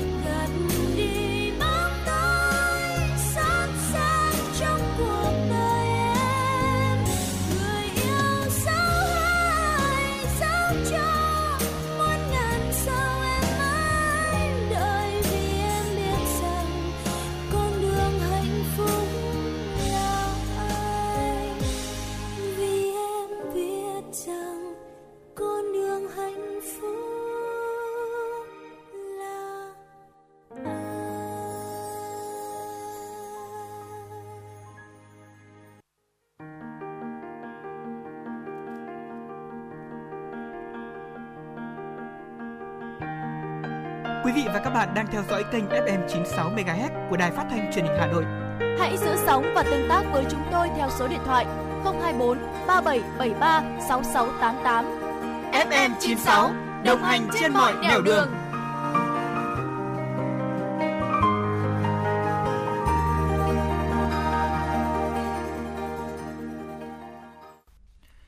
Quý vị thính giả thân mến, ngay sau khi thành phố Hà Nội ban hành văn bản số 3242 ngày 27 tháng 9 năm 2021 về việc điều chỉnh một số biện pháp phòng chống dịch COVID-19 trong tình hình mới trên địa bàn thành phố, một số hoạt động kinh doanh đã được cho phép hoạt động, người dân cũng dần quay trở lại với nếp sống bình thường.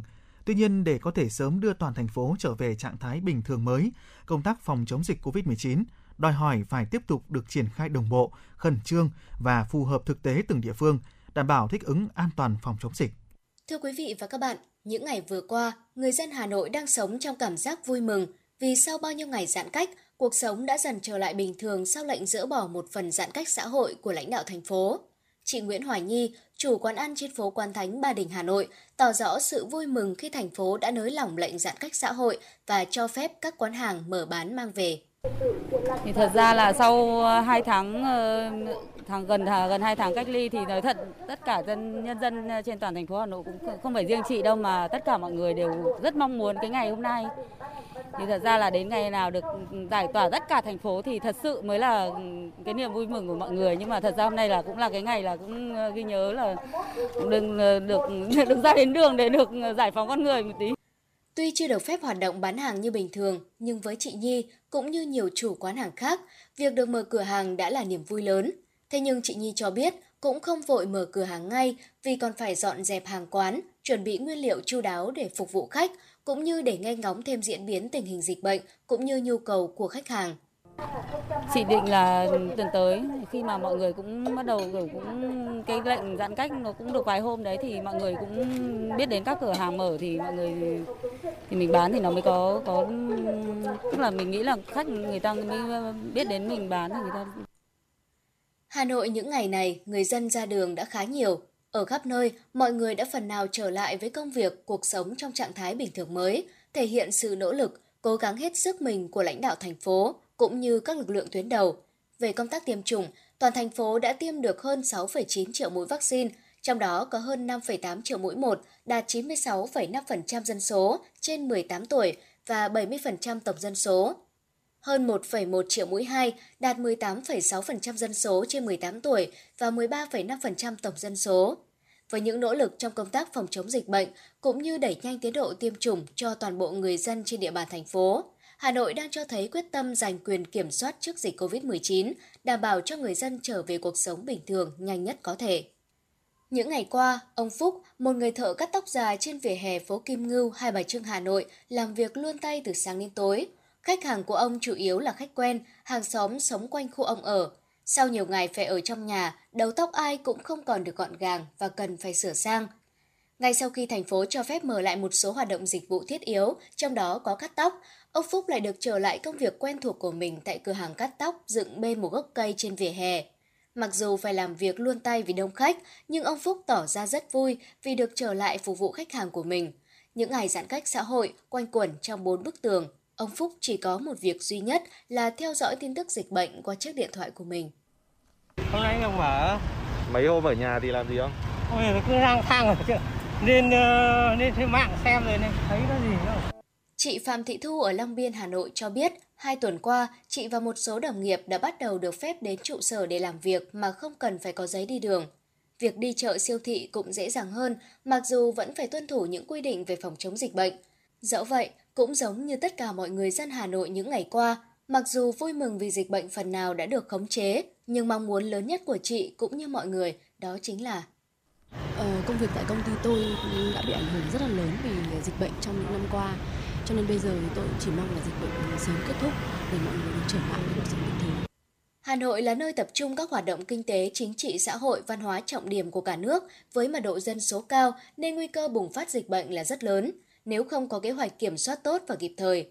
Thế nên để giữ vững thành quả, đặc biệt khi đã nới lỏng giãn cách xã hội, chúng ta càng phải thận trọng cao độ, không được chủ quan, lơ là. Nếu chúng ta chủ quan, nhất là không kiểm soát tốt người đi từ vùng dịch về thì nguy cơ dịch sẽ tái diễn. đã có lúc người dân Hà Nội tưởng như phải tiếp tục thực hiện thêm những lần giãn cách, phong tỏa toàn xã hội. Thế nhưng những ngày qua, các quán hàng đã từng bước được mở cửa trở lại, các dịch vụ xã hội thiết yếu đã được phép hoạt động, người dân ra đường không phải kèm theo giấy đi đường. Đó là một thành công lớn trong công tác phòng chống dịch bệnh, là niềm vui của hàng triệu người dân thủ đô. Vâng, cảm xúc của tôi là thấy cảm giác nó phấn chấn rất là vui ấy. Cảm giác nó cuộc sống nó quay trở lại bình thường, mình không phải bị gò bó vì khi mà bên cạnh đó thì mình cũng phải là luôn cảnh giác đề phòng với cái những ờ, dịch nó có thể nó ập đến bất kỳ lúc nào. Thì trong nhà cảm giác nó hơi bí bách và chán. Còn sau mà được giải phóng rồi thì cảm giác nó thoải mái ra ngoài hít thở. Cảm giác nó thoải mái, dễ chịu hơn là ở trong nhà. Còn cảm còn khi mà hàng quán mà người ta bán mua về thì rất là nó cũng an toàn với cả đảm bảo hơn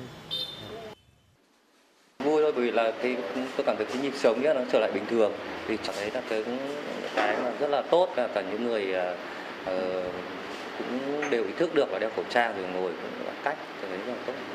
Tôi vẫn cứ nghĩ là vẫn phải 5 k để chống dịch vì dịch bệnh rất là là là, là căng thẳng.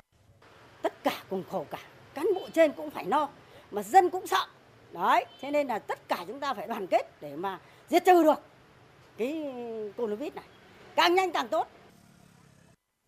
Nhưng bên cạnh đó nỗi lo dịch bệnh bùng phát trở lại vẫn còn việc cảnh giác trước dịch bệnh là không thừa trong thời điểm này khi học sinh vẫn chưa thể trở lại trường học, các khu vui chơi giải trí công cộng vẫn phải đóng cửa, việc tụ tập đông người vẫn phải hạn chế, thì rõ ràng chúng ta chưa thể yên tâm. Chúng ta vẫn đang phải chống lại dịch bệnh, vẫn có nhiều khu phố chưa thể dỡ phong tỏa, lệnh giãn cách xã hội vẫn còn hiệu lực nên không vì thế mà chủ quan lơ là mất cảnh giác. Điển hình như ngày Trung thu vừa rồi, có hàng ngàn người kéo nhau lên tuyến phố trung tâm để chơi, không đảm bảo giãn cách, không tuân thủ những quy định của thành phố, gây nguy cơ lây nhiễm dịch bệnh. Việc không tuân thủ nghiêm túc quy định phòng chống dịch bệnh sẽ khiến những nỗ lực của chính quyền địa phương, các cấp ngành liên quan và của toàn xã hội trong những ngày tháng qua có nguy cơ phá sản, đưa cuộc sống của người dân trở về những tháng ngày phải cách ly không mong muốn. Thế nên, với những kết quả bước đầu đã đạt được, mỗi chúng ta cần nêu cao tinh thần cảnh giác trước dịch bệnh, tránh tụ tập đông người, làm tăng nguy cơ lây nhiễm nếu chẳng may có một người mang mầm bệnh. Những nỗ lực của chính quyền địa phương, lực lượng tuyến đầu cùng sự đồng lòng của người dân, chắc chắn chúng ta sẽ giữ được thành quả và sớm đẩy lùi được dịch bệnh.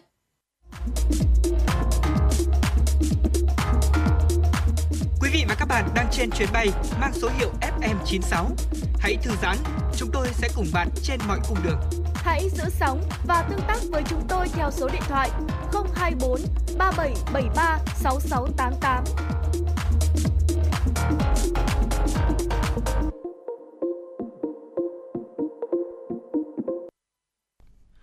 Thưa quý vị, tiếp tục sẽ là phần tin tức.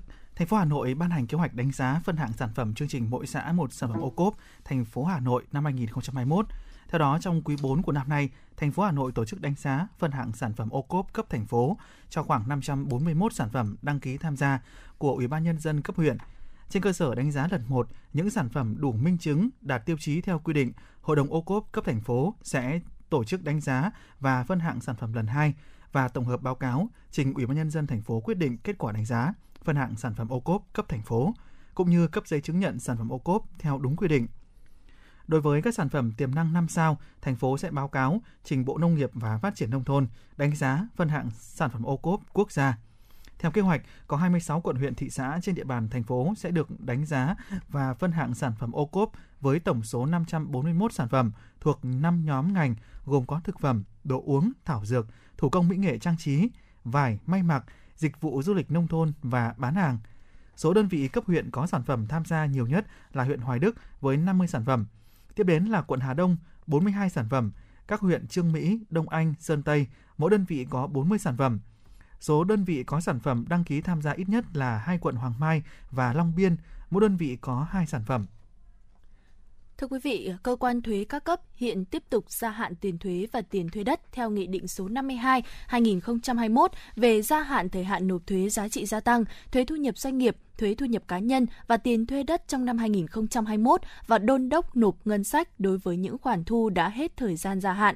Theo báo cáo của Tổng cục Thuế, tổng số thuế giá trị gia tăng phát sinh của kỳ kê khai tháng 8 năm 2021 được gia hạn trong tháng 9 năm 2021 ước khoảng 4.000 tỷ đồng và thu tiền thuế đã gia hạn của kỳ khai thuế tháng 3 và quý 1 năm 2021 hết thời gian gia hạn khoảng 4.831 tỷ đồng.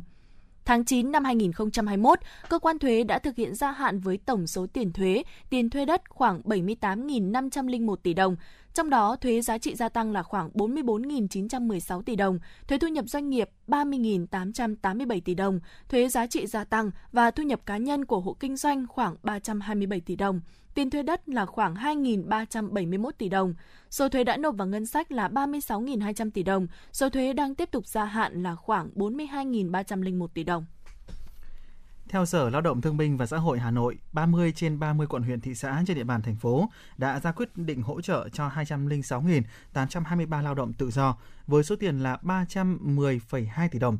Trong đó có 180.073 lao động tự do đã được nhận tổng số tiền là 271,6 tỷ đồng. Với nhóm đối tượng người lao động làm việc tại hộ kinh doanh phải tạm hoãn thực hiện hợp đồng lao động, nghỉ việc không lương, hỗ trợ bổ sung đối với người đang mang thai, người đang nuôi con hoặc chăm sóc thay thế trẻ em dưới 6 tuổi. Đến nay có hai địa phương là Nam Từ Liêm và Thanh Oai quyết định và hỗ trợ cho 18 người với kinh phí 34 triệu đồng. Tính chung đến thời điểm này, thành phố đã phê duyệt và thực hiện hỗ trợ đối với 8 trên 8 nhóm đối tượng quy định tại nghị quyết số 15. Các địa phương đã giả soát và ra quyết định hỗ trợ cho 288.615 người. Hộ kinh doanh với kinh phí phê duyệt là 295,72 tỷ đồng. 287.951 đối tượng đã được thụ hưởng hỗ trợ với kinh phí là 294,61 tỷ đồng. Cùng nguồn kinh phí từ ngân sách với tinh thần tương thân tương ái, một miếng khi đói bằng một gói khi no, từ khi thành phố thực hiện chỉ thị số 17 ngày 23 tháng 7 năm 2021 đến nay, các tổ chức chính trị xã hội và một số quận huyện thị xã đã huy động nhiều nguồn lực xã hội và quà của các nhà hảo tâm để cùng chung sức tổ chức nhiều hoạt động có ý nghĩa giúp đỡ, hỗ trợ lương thực thực phẩm cho 1,047 triệu lượt người và hộ gia đình còn khó khăn trên địa bàn ổn định cuộc sống. Tổng trị giá các nguồn hỗ trợ là 297,13 tỷ đồng. Thưa quý vị, Sở Y tế Hà Nội vừa có công văn số 15932 về việc tiếp tục triển khai tiêm chủng vaccine COVID-19 trên địa bàn thành phố Hà Nội đợt 22, gửi Trung tâm Kiểm soát Bệnh tật CDC Hà Nội, các bệnh viện trong và ngoài công lập. Theo đó, Viện Vệ sinh Dịch tễ Trung ương đã có quyết định cấp cho thành phố Hà Nội 100.800 liều vaccine AstraZeneca, đồng thời điều chuyển vaccine cho CDC Hà Nội, trong đó cấp cho thành phố 20.800 liều vaccine phòng COVID-19 của AstraZeneca. Như vậy, tổng số 121.600 liều vaccine nêu trên được phân bổ cho 30 quận huyện thị xã, trong đó huyện Đông Anh được phân bổ nhiều nhất với 9.400 liều. Tiếp sau là quận Hoàng Mai với 8.300 liều, quận Hà Đông đứng thứ ba với 7.800 liều, huyện Mê Linh 6.900 liều, quận Long Biên 6.700 liều, Trương Mỹ 5.800 liều.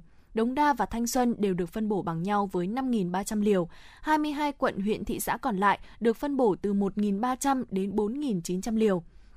Theo Sở Y tế Hà Nội, đối với 121.600 liều vaccine AstraZeneca, các quận, huyện, thị xã thực hiện ưu tiên tiêm trả mũi 2 cho các đối tượng từ 18 tuổi trở lên đã tiêm mũi 1 vaccine phòng COVID-19 của AstraZeneca, bảo đảm khoảng cách tối thiểu 8 tuần và tiêm mũi 1 cho các đối tượng chưa được tiêm chủng thuộc nhóm các đối tượng ưu tiên theo chỉ đạo của Chính phủ và Bộ Y tế. Cũng theo báo cáo của Sở Y tế, trong ngày 6 tháng 10, thành phố đã triển khai tiêm 177.187 mũi, trong đó có 1.666 mũi 1, 175.521 mũi 2. Cụ thể, các quận huyện và thị xã tiêm được 6 triệu 622.485 mũi, trong đó có 5 triệu 083.287 mũi 1 và 1 triệu 539.198 mũi 2. Ngoài ra, tại các viện trung ương trên địa bàn thành phố tiêm được 1 159.840 mũi, trong đó có 792.138 mũi 1 và 367.702 mũi 2. Như vậy đến nay, tổng số thành phố đã tiêm được 7 triệu 782.325 mũi, trong đó tiêm được 5 triệu 875.425 mũi 1, đạt 97,6% dân số trên 18 tuổi và 70,8% tổng dân số tiêm được 1.906.900 mũi 2, đạt 31,7% dân số trên 18 tuổi và 23% tổng dân số. Quý thính giả đang nghe chương trình Chuyển động Hà Nội chiều, chịu trách nhiệm sản xuất Phó Tổng giám đốc Nguyễn Tiến Dũng, chỉ đạo nội dung Kiều Oanh, biên tập viên Thanh Duyên, thư ký chương trình Thu Vân, MC Thủy Linh Công Nghĩa cùng kỹ thuật viên Bích Hoa thực hiện. Còn bây giờ thì Thủy Linh xin mời quý vị và các bạn cùng thưởng thức một giai điệu âm nhạc nhẹ nhàng, ca khúc Cơn mưa rào. Thank you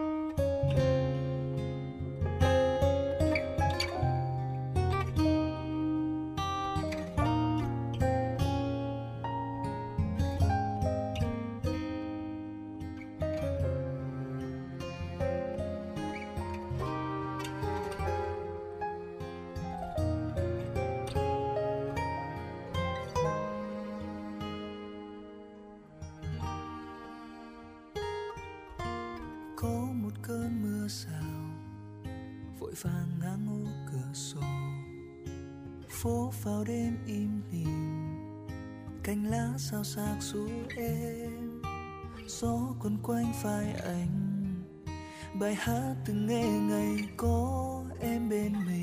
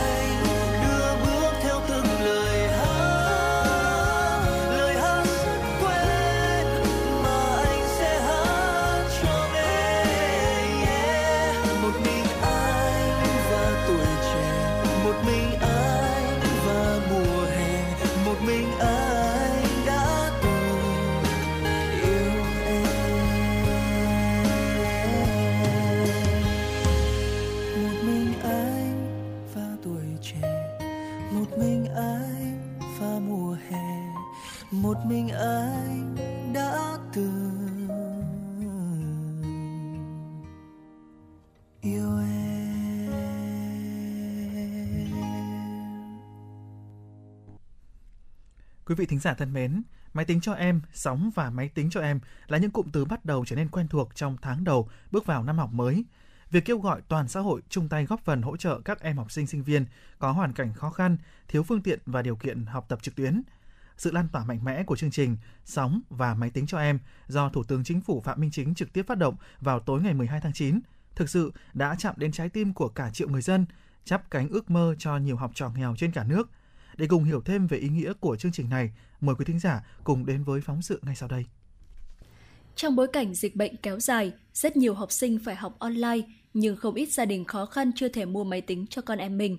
Mong muốn hỗ trợ các em công cụ học tập thiết yếu, mạng lưới thiện nguyện Foodbanks Việt Nam đã triển khai chương trình máy tính cho em. Foodbanks Việt Nam là mạng lưới thiện nguyện phi lợi nhuận ra đời với sứ mệnh xây dựng ngân hàng thực phẩm dành cho người khó khăn.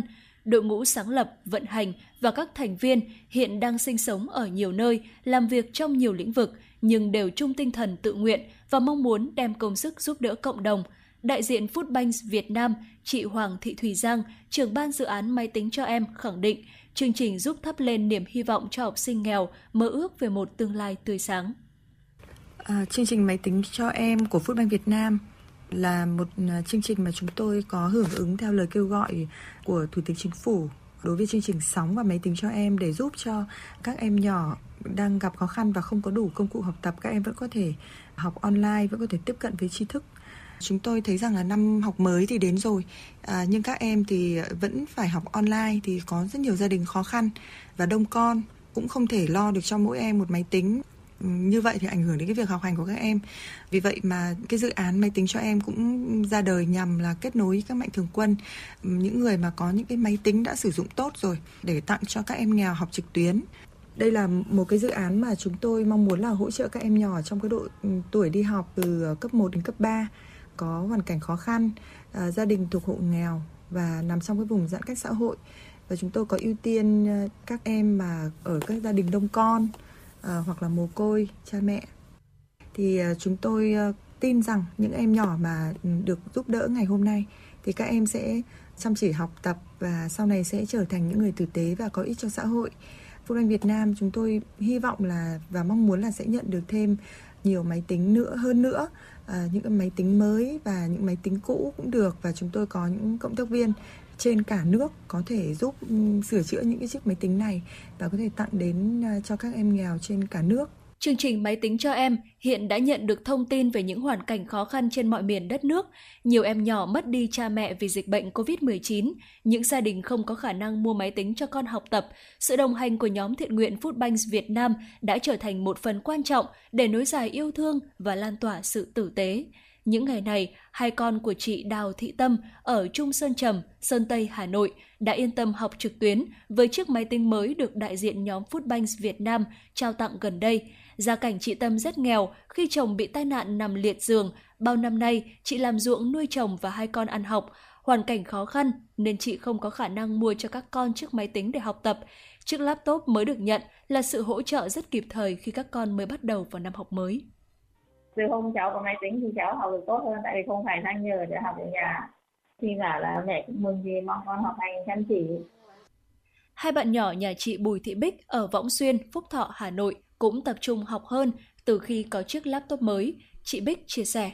Cái máy tính đấy để cho các cho hai cháu học mà tại vì cháu nó không có máy học đi mượn một máy để cho cháu học đấy bây giờ hai cháu học mà em mượn được có một máy toàn học trực tuyến có máy tính thì cháu nó học chức năng thì tốt hơn ạ.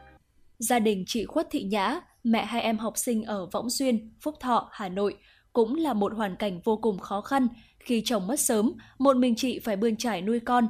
Dịch bệnh khiến chị bị mất việc làm, không có thu nhập, không có khả năng trang bị máy tính cho con học online mùa giãn cách. Hai con của chị Nhã phải dùng chung một chiếc điện thoại cũ, loa và mic đều chập chờn khiến các em thật khó để theo dõi bài giảng cháu à, học đầy đủ ờ, hai anh em đều có máy học tốt hơn thôi ạ tại đánh cắn mà học là ổn không chả biết nói gì hơn trước tiên là cảm ơn đến tất cả mọi người đã quan tâm, giúp đỡ đến gia đình, tạo điều kiện hết sức thuận lợi để cho con em có phương diện học. Chương trình máy tính cho em của Foodbanks Việt Nam đã nhận về hơn 50 máy tính bảng mới 100% do Lenovo Việt Nam và CXCE Giveaway ủng hộ. Việc hỗ trợ các em học sinh theo tiêu chí trao tặng gồm các gia đình thuộc hộ nghèo có xác nhận của địa phương và nằm trong khu vực phải học online do giãn cách, ưu tiên gia đình có hai con trở lên đang trong độ tuổi tới trường thuộc cấp 1, cấp 2 và cấp 3 hoặc đại học, ưu tiên học sinh bị mồ côi và ưu tiên các trường hợp đã được báo chí đăng tải thông tin và xác nhận. Không ít học sinh có hoàn cảnh khó khăn đã được trang bị đủ thiết bị học tập. Nguyễn Thị Thủy Linh, trợ lý dự án máy tính cho em của Foodbanks Việt Nam cho biết. Thông thường đối với cái dự án ờ, máy tính cho em ấy thì bên em sẽ nhận máy tính từ các mạnh thường quân thì bên em sẽ nhận về test kiểm tra và sau đó sẽ liên hệ với các trường mà thật sự có những cái em mà khó khăn nhất thì sẽ lên danh sách xong sau đó sẽ qua các trường đấy rồi trao tặng. Những chiếc máy tính, điện thoại thông minh được trao tặng cho các em học sinh khó khăn thực sự ý nghĩa và thiết thực vào lúc này, giúp các em không mất đi cơ hội học tập trong đại dịch. Foodbanks Việt Nam đang tiếp tục đẩy mạnh chương trình máy tính cho em nhằm kết nối những mạnh thường quân quyên góp máy tính, điện thoại thông minh cho các em học sinh nghèo học trực tuyến. Có thể nói chương trình máy tính cho em đã tạo sự lan tỏa với sự tham gia của nhiều cá nhân tổ chức. Mỗi một chiếc máy tính được trao đi là giúp khai sáng một mầm non của đất nước. Chúng ta tin rằng những em nhỏ được giúp đỡ ngày hôm nay, mai sau sẽ trở thành những người thành công và tử tế. Hiện nay, trong bối cảnh dịch COVID-19 vẫn còn nhiều diễn biến phức tạp, mạng lưới đang tập trung hỗ trợ cho các sinh viên nghèo và những người lao động mất việc vượt qua giai đoạn khó khăn, thiếu thốn.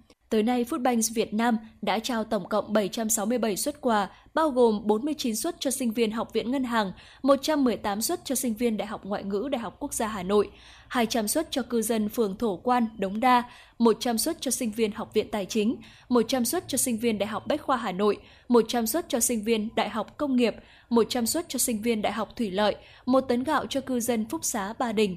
Ngoài ra, mạng lưới cũng phối hợp với các đối tác tổ chức chương trình Bếp Thạch Xanh dành tặng 500 đến 1.000 suất ăn trên một ngày cho lực lượng tuyến đầu chống dịch và những người khó khăn trên địa bàn quận Hai Bà Trưng, Ba Đình, Tây Hồ. Giữa bối cảnh khó khăn của đại dịch COVID-19, những suất ăn ý nghĩa này sẽ là lời động viên đến các lực lượng tuyến đầu an tâm hoàn thành tốt nhiệm vụ, bảo vệ sức khỏe và sự bình yên cho cộng đồng. Đối với những người lao động mất việc, bệnh nhân đang điều trị tại các bệnh viện, những bữa ăn đủ dinh dưỡng đã một phần giúp họ duy trì cuộc sống để tiếp tục vượt lên. Quý vị và các bạn đang trên chuyến bay mang số hiệu FM96. Hãy thư giãn, chúng tôi sẽ cùng bạn trên mọi cung đường. Hãy giữ sóng và tương tác với chúng tôi theo số điện thoại 024 3773 6688. Quý vị thính giả thân mến, quay trở lại với chương trình truyền động Hà Nội chiều, Thùy Linh và Công Nghĩa xin gửi tới quý vị thính giả những thông tin do phóng viên của chúng tôi mới cập nhật. Thưa quý vị, trong đợt xét tuyển đại học bằng kết quả thi tốt nghiệp trung học phổ thông vừa qua, một số trường đưa ra danh sách trúng tuyển với số lượng lớn hơn chỉ tiêu tuyển sinh đã công bố nhiều lần, thậm chí gấp gần 16 lần. Lý giải vấn đề này, hôm qua đại diện Bộ Giáo dục Đào tạo cho biết, đến thời điểm này, số thí sinh chính thức nhập học, tức là xét tất cả các phương thức tuyển sinh trên toàn hệ thống, chưa tới 62% tổng chỉ tiêu. Do đó, chưa thể kết luận những trường có số lượng thí sinh thông báo được trúng tuyển cao hơn chỉ tiêu là đã tuyển vượt quá chỉ tiêu theo quy định. Thực tế, số lượng thí sinh có thể ảo khá nhiều, tuy nhiên Bộ sẽ thực hiện nghiêm công tác thanh tra, kiểm tra và xử lý sai phạm nếu có. Thưa quý vị, chiều qua, Cục Hải quan Thành phố Hồ Chí Minh cho biết vừa phát hiện một vụ vận chuyển hàng lậu có giá trị cao được ngụy trang trong container chứa sò huyết nhập khẩu tại cảng Cát Lái, Thành phố Hồ Chí Minh. Lô hàng trong container tại cảng Cát Lái do một công ty kinh doanh xuất nhập khẩu thực phẩm ở thành phố Thủ Đức thuộc thành phố Hồ Chí Minh đứng tên nhập khẩu. Trên tờ khai hải quan khai báo nhập khẩu hơn 21 tấn sỏ huyết nguyên con đông lạnh từ Indonesia trị giá trên 2 tỷ đồng. Đội kiểm soát hải quan, Cục Hải quan Thành phố Hồ Chí Minh phối hợp chi cục hải quan cửa khẩu cảng Sài Gòn, khu vực 1 kiểm tra lô hàng trên, phát hiện ngoài số lượng sò huyết nhập khẩu đúng với khai báo, trong container còn cất giấu cả trăm thùng hàng không khai báo hải quan. Các thùng hàng chứa nhiều sản phẩm giá trị cao như tổ yến, cá ngựa khô, cá hải long khô, nanh và sừng động vật, phụ tùng ô tô. Cơ quan hải quan đang tiếp tục làm rõ để xử lý vụ vận chuyển hàng lậu này. Thưa quý vị, Bộ Văn hóa phối hợp với các cơ quan liên quan tổ chức chương trình nghệ thuật với tên gọi Lời ca dân Bác.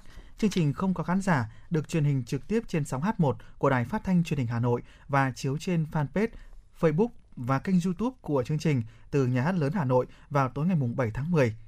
Lời ca dân bác sẽ không phải là một đêm nhạc với hội trường đầy áp khán giả, thế nhưng xúc cảm ngân lên từ giai điệu lời ca, từ trái tim của mỗi nghệ sĩ vẫn giạt rào.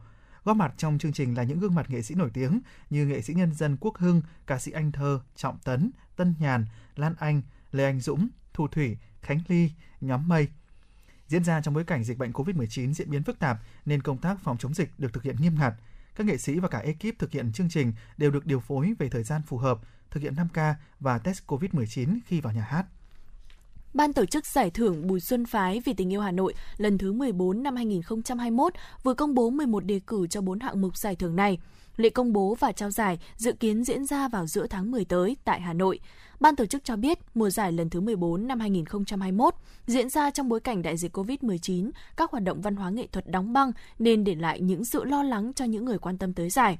Dù vậy, vẫn có rất nhiều tác phẩm, ý tưởng, việc làm dành cho Hà Nội gửi về cho ban tổ chức – để có được 11 đề cử chính thức cho 4 hạng mục chính của giải, những người cầm cân nảy mực đã phải chọn lọc từ hàng chục gương mặt, ý tưởng, việc làm, tác phẩm gắn với Hà Nội trong năm qua.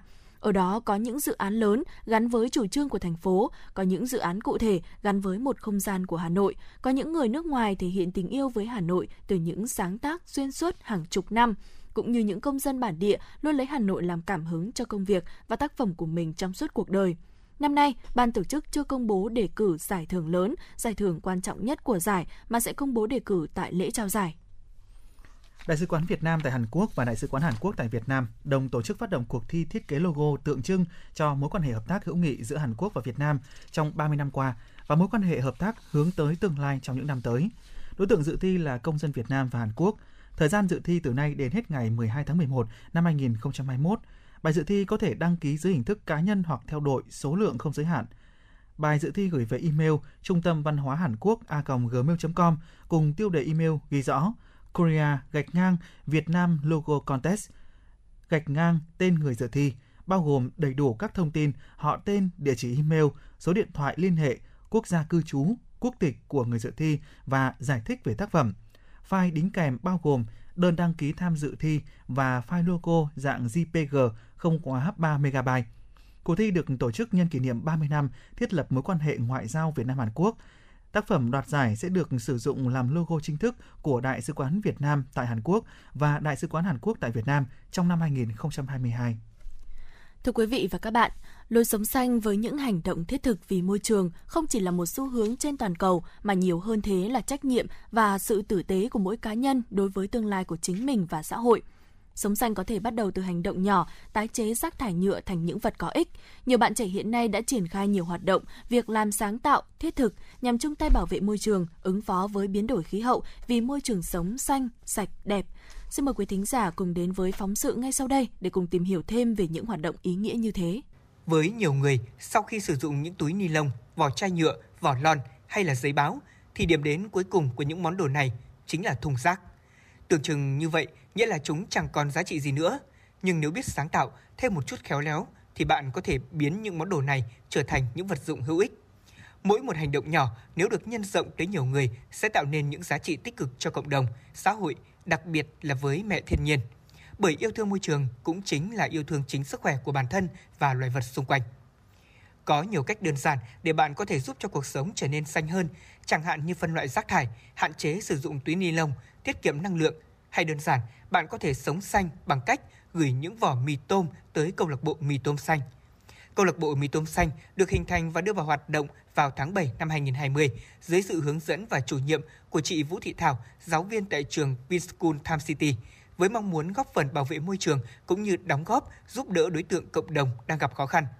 Dù mới chỉ hoạt động được hơn một năm, song câu lạc bộ mì tôm xanh đã nhanh chóng thu hút được hàng trăm bạn nhỏ cùng nhiều phụ huynh học sinh trên cả nước đăng ký làm cộng tác viên cho dự án. Với thông điệp thay vì kết thúc số phận trong thùng rác hay lang thang ngoài môi trường hàng trăm, hàng chục năm, thì những chiếc vỏ mì tôm vô tri vô giác sẽ được sống một cuộc sống mới, ý nghĩa hơn. Chị Thảo cùng với các tình nguyện viên trong câu lạc bộ mì tôm xanh đã sáng tạo nhiều sản phẩm đa dạng từ vỏ mì tôm như túi sách, hộp bút, giỏ đựng, miếng lót ly, lọ hoa. Mỗi một sản phẩm ra đời đều chứa đựng nhiều tâm huyết và sự tỉ mỉ, chăm chút của thành viên trong câu lạc bộ. Với những sản phẩm đơn giản như lót ly, đĩa, chị Thảo cùng với các thành viên của mì tôm xanh mất tối thiểu là 2 tiếng để đan, không kể thời gian làm sạch và cuộn vỏ mì. Với những túi sách, dò đựng đồ phức tạp hơn thì cần từ 10 đến 12 tiếng để hoàn thiện sản phẩm. Mất nhiều thời gian là như vậy bởi các sản phẩm của mì tôm xanh đều phải trải qua 4 công đoạn. Thu gom vỏ mì từ cộng đồng, xử lý và làm sạch, tạo sợi đan bằng vỏ mì, thiết kế và đan thành sản phẩm. Điểm đặc biệt, toàn bộ nguyên liệu thừa trong quá trình tạo sản phẩm sẽ được chuyển về cho dự án rác là vàng để sản xuất vật liệu xây dựng từ nhựa tái chế. Như vậy là toàn bộ rác thải đều được xử lý tiếp thay vì bị thải ra ngoài môi trường. Chị Thảo tâm sự, lúc dự án hình thành và bắt đầu những bước chập chững đầu tiên, đó cũng là lúc khó khăn nhất. Thời điểm đó, dịch bệnh bắt đầu bùng phát, mọi hoạt động của câu lạc bộ phải thực hiện qua hình thức trực tuyến.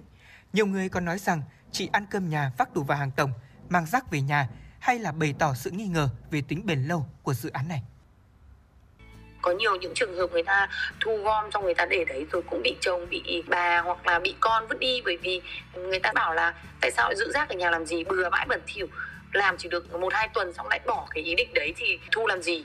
Chắc cũng chỉ làm được một, hai tuần thôi. Thì đấy là những câu nói của người ta về cái việc thu gom vỏ mì. Bên cạnh đó thì cũng rất nhiều người nói ra nói vào, ví dụ như ăn cơm nhà, vác tù vàng, tổng, rồi là làm làm sao được cái dự án này ờ, làm mất thời gian. Chắc cũng chỉ được vài tuần là bỏ thì những câu nói đấy thì cũng ảnh hưởng đến tinh thần một chút Thế nhưng bỏ ngoài tai nhiều lời nói không hay, chị Thảo vẫn quyết tâm thực hiện bằng được dự án này. Đến thời điểm hiện tại, mì tôm xanh đã hoạt động ổn định và có nhiều đóng góp cho cộng đồng, đặc biệt là thay đổi tới lối sống của nhiều người xung quanh. Bạn Lê Ngọc Bằng Lăng, một cô gái với tình yêu thiên nhiên, môi trường tại câu lạc bộ mì tôm xanh đã thay đổi những suy nghĩ của mình về xã hội 4.0 thời nay. Sau khi tham gia mì tôm xanh xong thì em đã nhận thấy rằng thực ra có nhiều bạn quan tâm tới thế giới xanh cũng như mình mà trước kia em đã tưởng rằng hầu như mọi người không quan tâm. Vì vậy em cảm nhận giác được một cái lửa trong một cái cộng đồng khi mà mình đang tham gia một cái cộng đồng mang tên mì tôm xanh. Em bắt đầu có giải thích ra mọi người về những vấn đề môi trường và có nói qua những cái ờ, hoạt động để bảo vệ môi trường. Thì bắt đầu gia đình em có những cái quan tâm nhất định tới môi trường như là mẹ em ờ, bắt đầu hạn chế sử dụng túi ni lông hoặc là khi mà đi chợ thì mang túi ni lông về thì sẽ đem xả lại túi ni lông. Hơn nữa là ở nhà em cũng hạn chế sử dụng những đồ mà à, từ ni lông khi nào mà khó khăn quá như trong đợt dịch này mà phải ăn mì tôm thì bọn em sẽ thu gom lại để đem lại tới mì tôm xanh. Hơn nữa thì ba mẹ em cũng bắt đầu tiết kiệm điện hơn rất nhiều và bắt đầu có suy nghĩ à, về vấn đề môi trường. Là điều đấy là điều em cảm thấy khá là vui khi mà việc mà mình tham gia một hoạt động thế này có thể mang được cái tinh thần tới cho cả chính gia đình mình. Trong suốt quá trình hình thành và hoạt động, câu lạc bộ mì tôm xanh đã truyền cảm hứng về lối sống tốt đẹp cho nhiều người, đặc biệt là thế hệ trẻ. Anh Nguyễn Công Duy Anh, Phó Chủ tịch câu lạc bộ mì tôm xanh tâm sự. Khi mà bọn em tổ chức một sự kiện ở cung thiếu nhi nên là có rất là nhiều những cái em nhỏ rất là hứng thú với những hoạt động mà mì tôm xanh tổ chức ra. Và một điều làm em rất là vui và xúc động đó chính là khi mà em chia sẻ những cái vấn đề này với những em nhỏ. Tại vì em là một trong những thành viên mà uh, ngồi làm với các em nhỏ luôn. Thì các em ấy thực sự rất là quan tâm đến môi trường và có những cái suy nghĩ rất là tích cực và đôi chút là ngây ngô về môi trường nhưng mà em nghĩ rằng là từ những cái chuyện nhỏ như vậy thôi nhưng mà các em mình đã có những cái nhận định riêng của mình như vậy rồi thì chắc chắn là tương lai khi mà chúng ta đẩy mạnh hơn những cái hoạt động như thế này, thì chắc chắn là những vấn đề môi trường ngày một nó sẽ được thay đổi đi và ngày một nó sẽ có những chuyển biến tích cực hơn. Hành trình sống xanh của chị Vũ Thị Thảo cùng các thành viên trong câu lạc bộ mì tôm xanh không chỉ dừng lại khi những sản phẩm được mọi người đón nhận nhiệt tình mà số tiền bán sản phẩm đều được người mua trực tiếp ủng hộ và giúp đỡ cho những hoàn cảnh khó khăn trong chương trình Cặp lái yêu thương và Quỹ hỗ trợ phòng chống dịch COVID-19. Cũng chính vì hoạt động thiện nguyện ý nghĩa mà câu lạc bộ mì tôm xanh đem lại, nhiều khách hàng đã tự nguyện trả số tiền cao hơn so với giá trị gốc của sản phẩm. Để có thể tiếp tục lan tỏa những hoạt động xanh tới nhiều người hơn nữa, trong thời gian tới, chị Thảo cùng các thành viên trong câu lạc bộ mì tôm xanh dự định sẽ đưa những hoạt động này tới các trường đại học, trung tâm bảo trợ xã hội trên địa bàn thành phố Hà Nội – và nếu bạn cũng có mong muốn tham gia mì tôm xanh hay đơn giản là đóng góp số vỏ mì tích trữ được trong thời gian giãn cách xã hội thì đừng ngần ngại liên lạc với câu lạc bộ qua fanpage facebook.com vsc.mì tôm xanh. Bởi mỗi một hành động, cử chỉ xanh sẽ góp phần giúp thế giới thêm tốt đẹp hơn.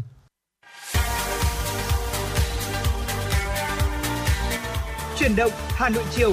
Chuyển động Hà Nội chiều.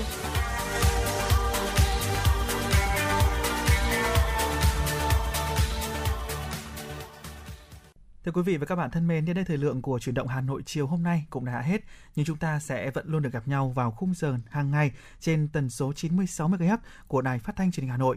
Các bạn cũng có thể gọi đến số điện thoại 024 3773 6688 của chương trình để chia sẻ những vấn đề mà các bạn đang quan tâm hoặc đóng góp cho chương trình ngày một hấp dẫn hơn. Còn bây giờ thay cho lời chào kết của chương trình thì xin mời quý thính giả cùng đến với một giai điệu âm nhạc ca khúc Mùa thu cho em. Xin chào và hẹn gặp lại quý vị và các bạn trong các chương trình sau cùng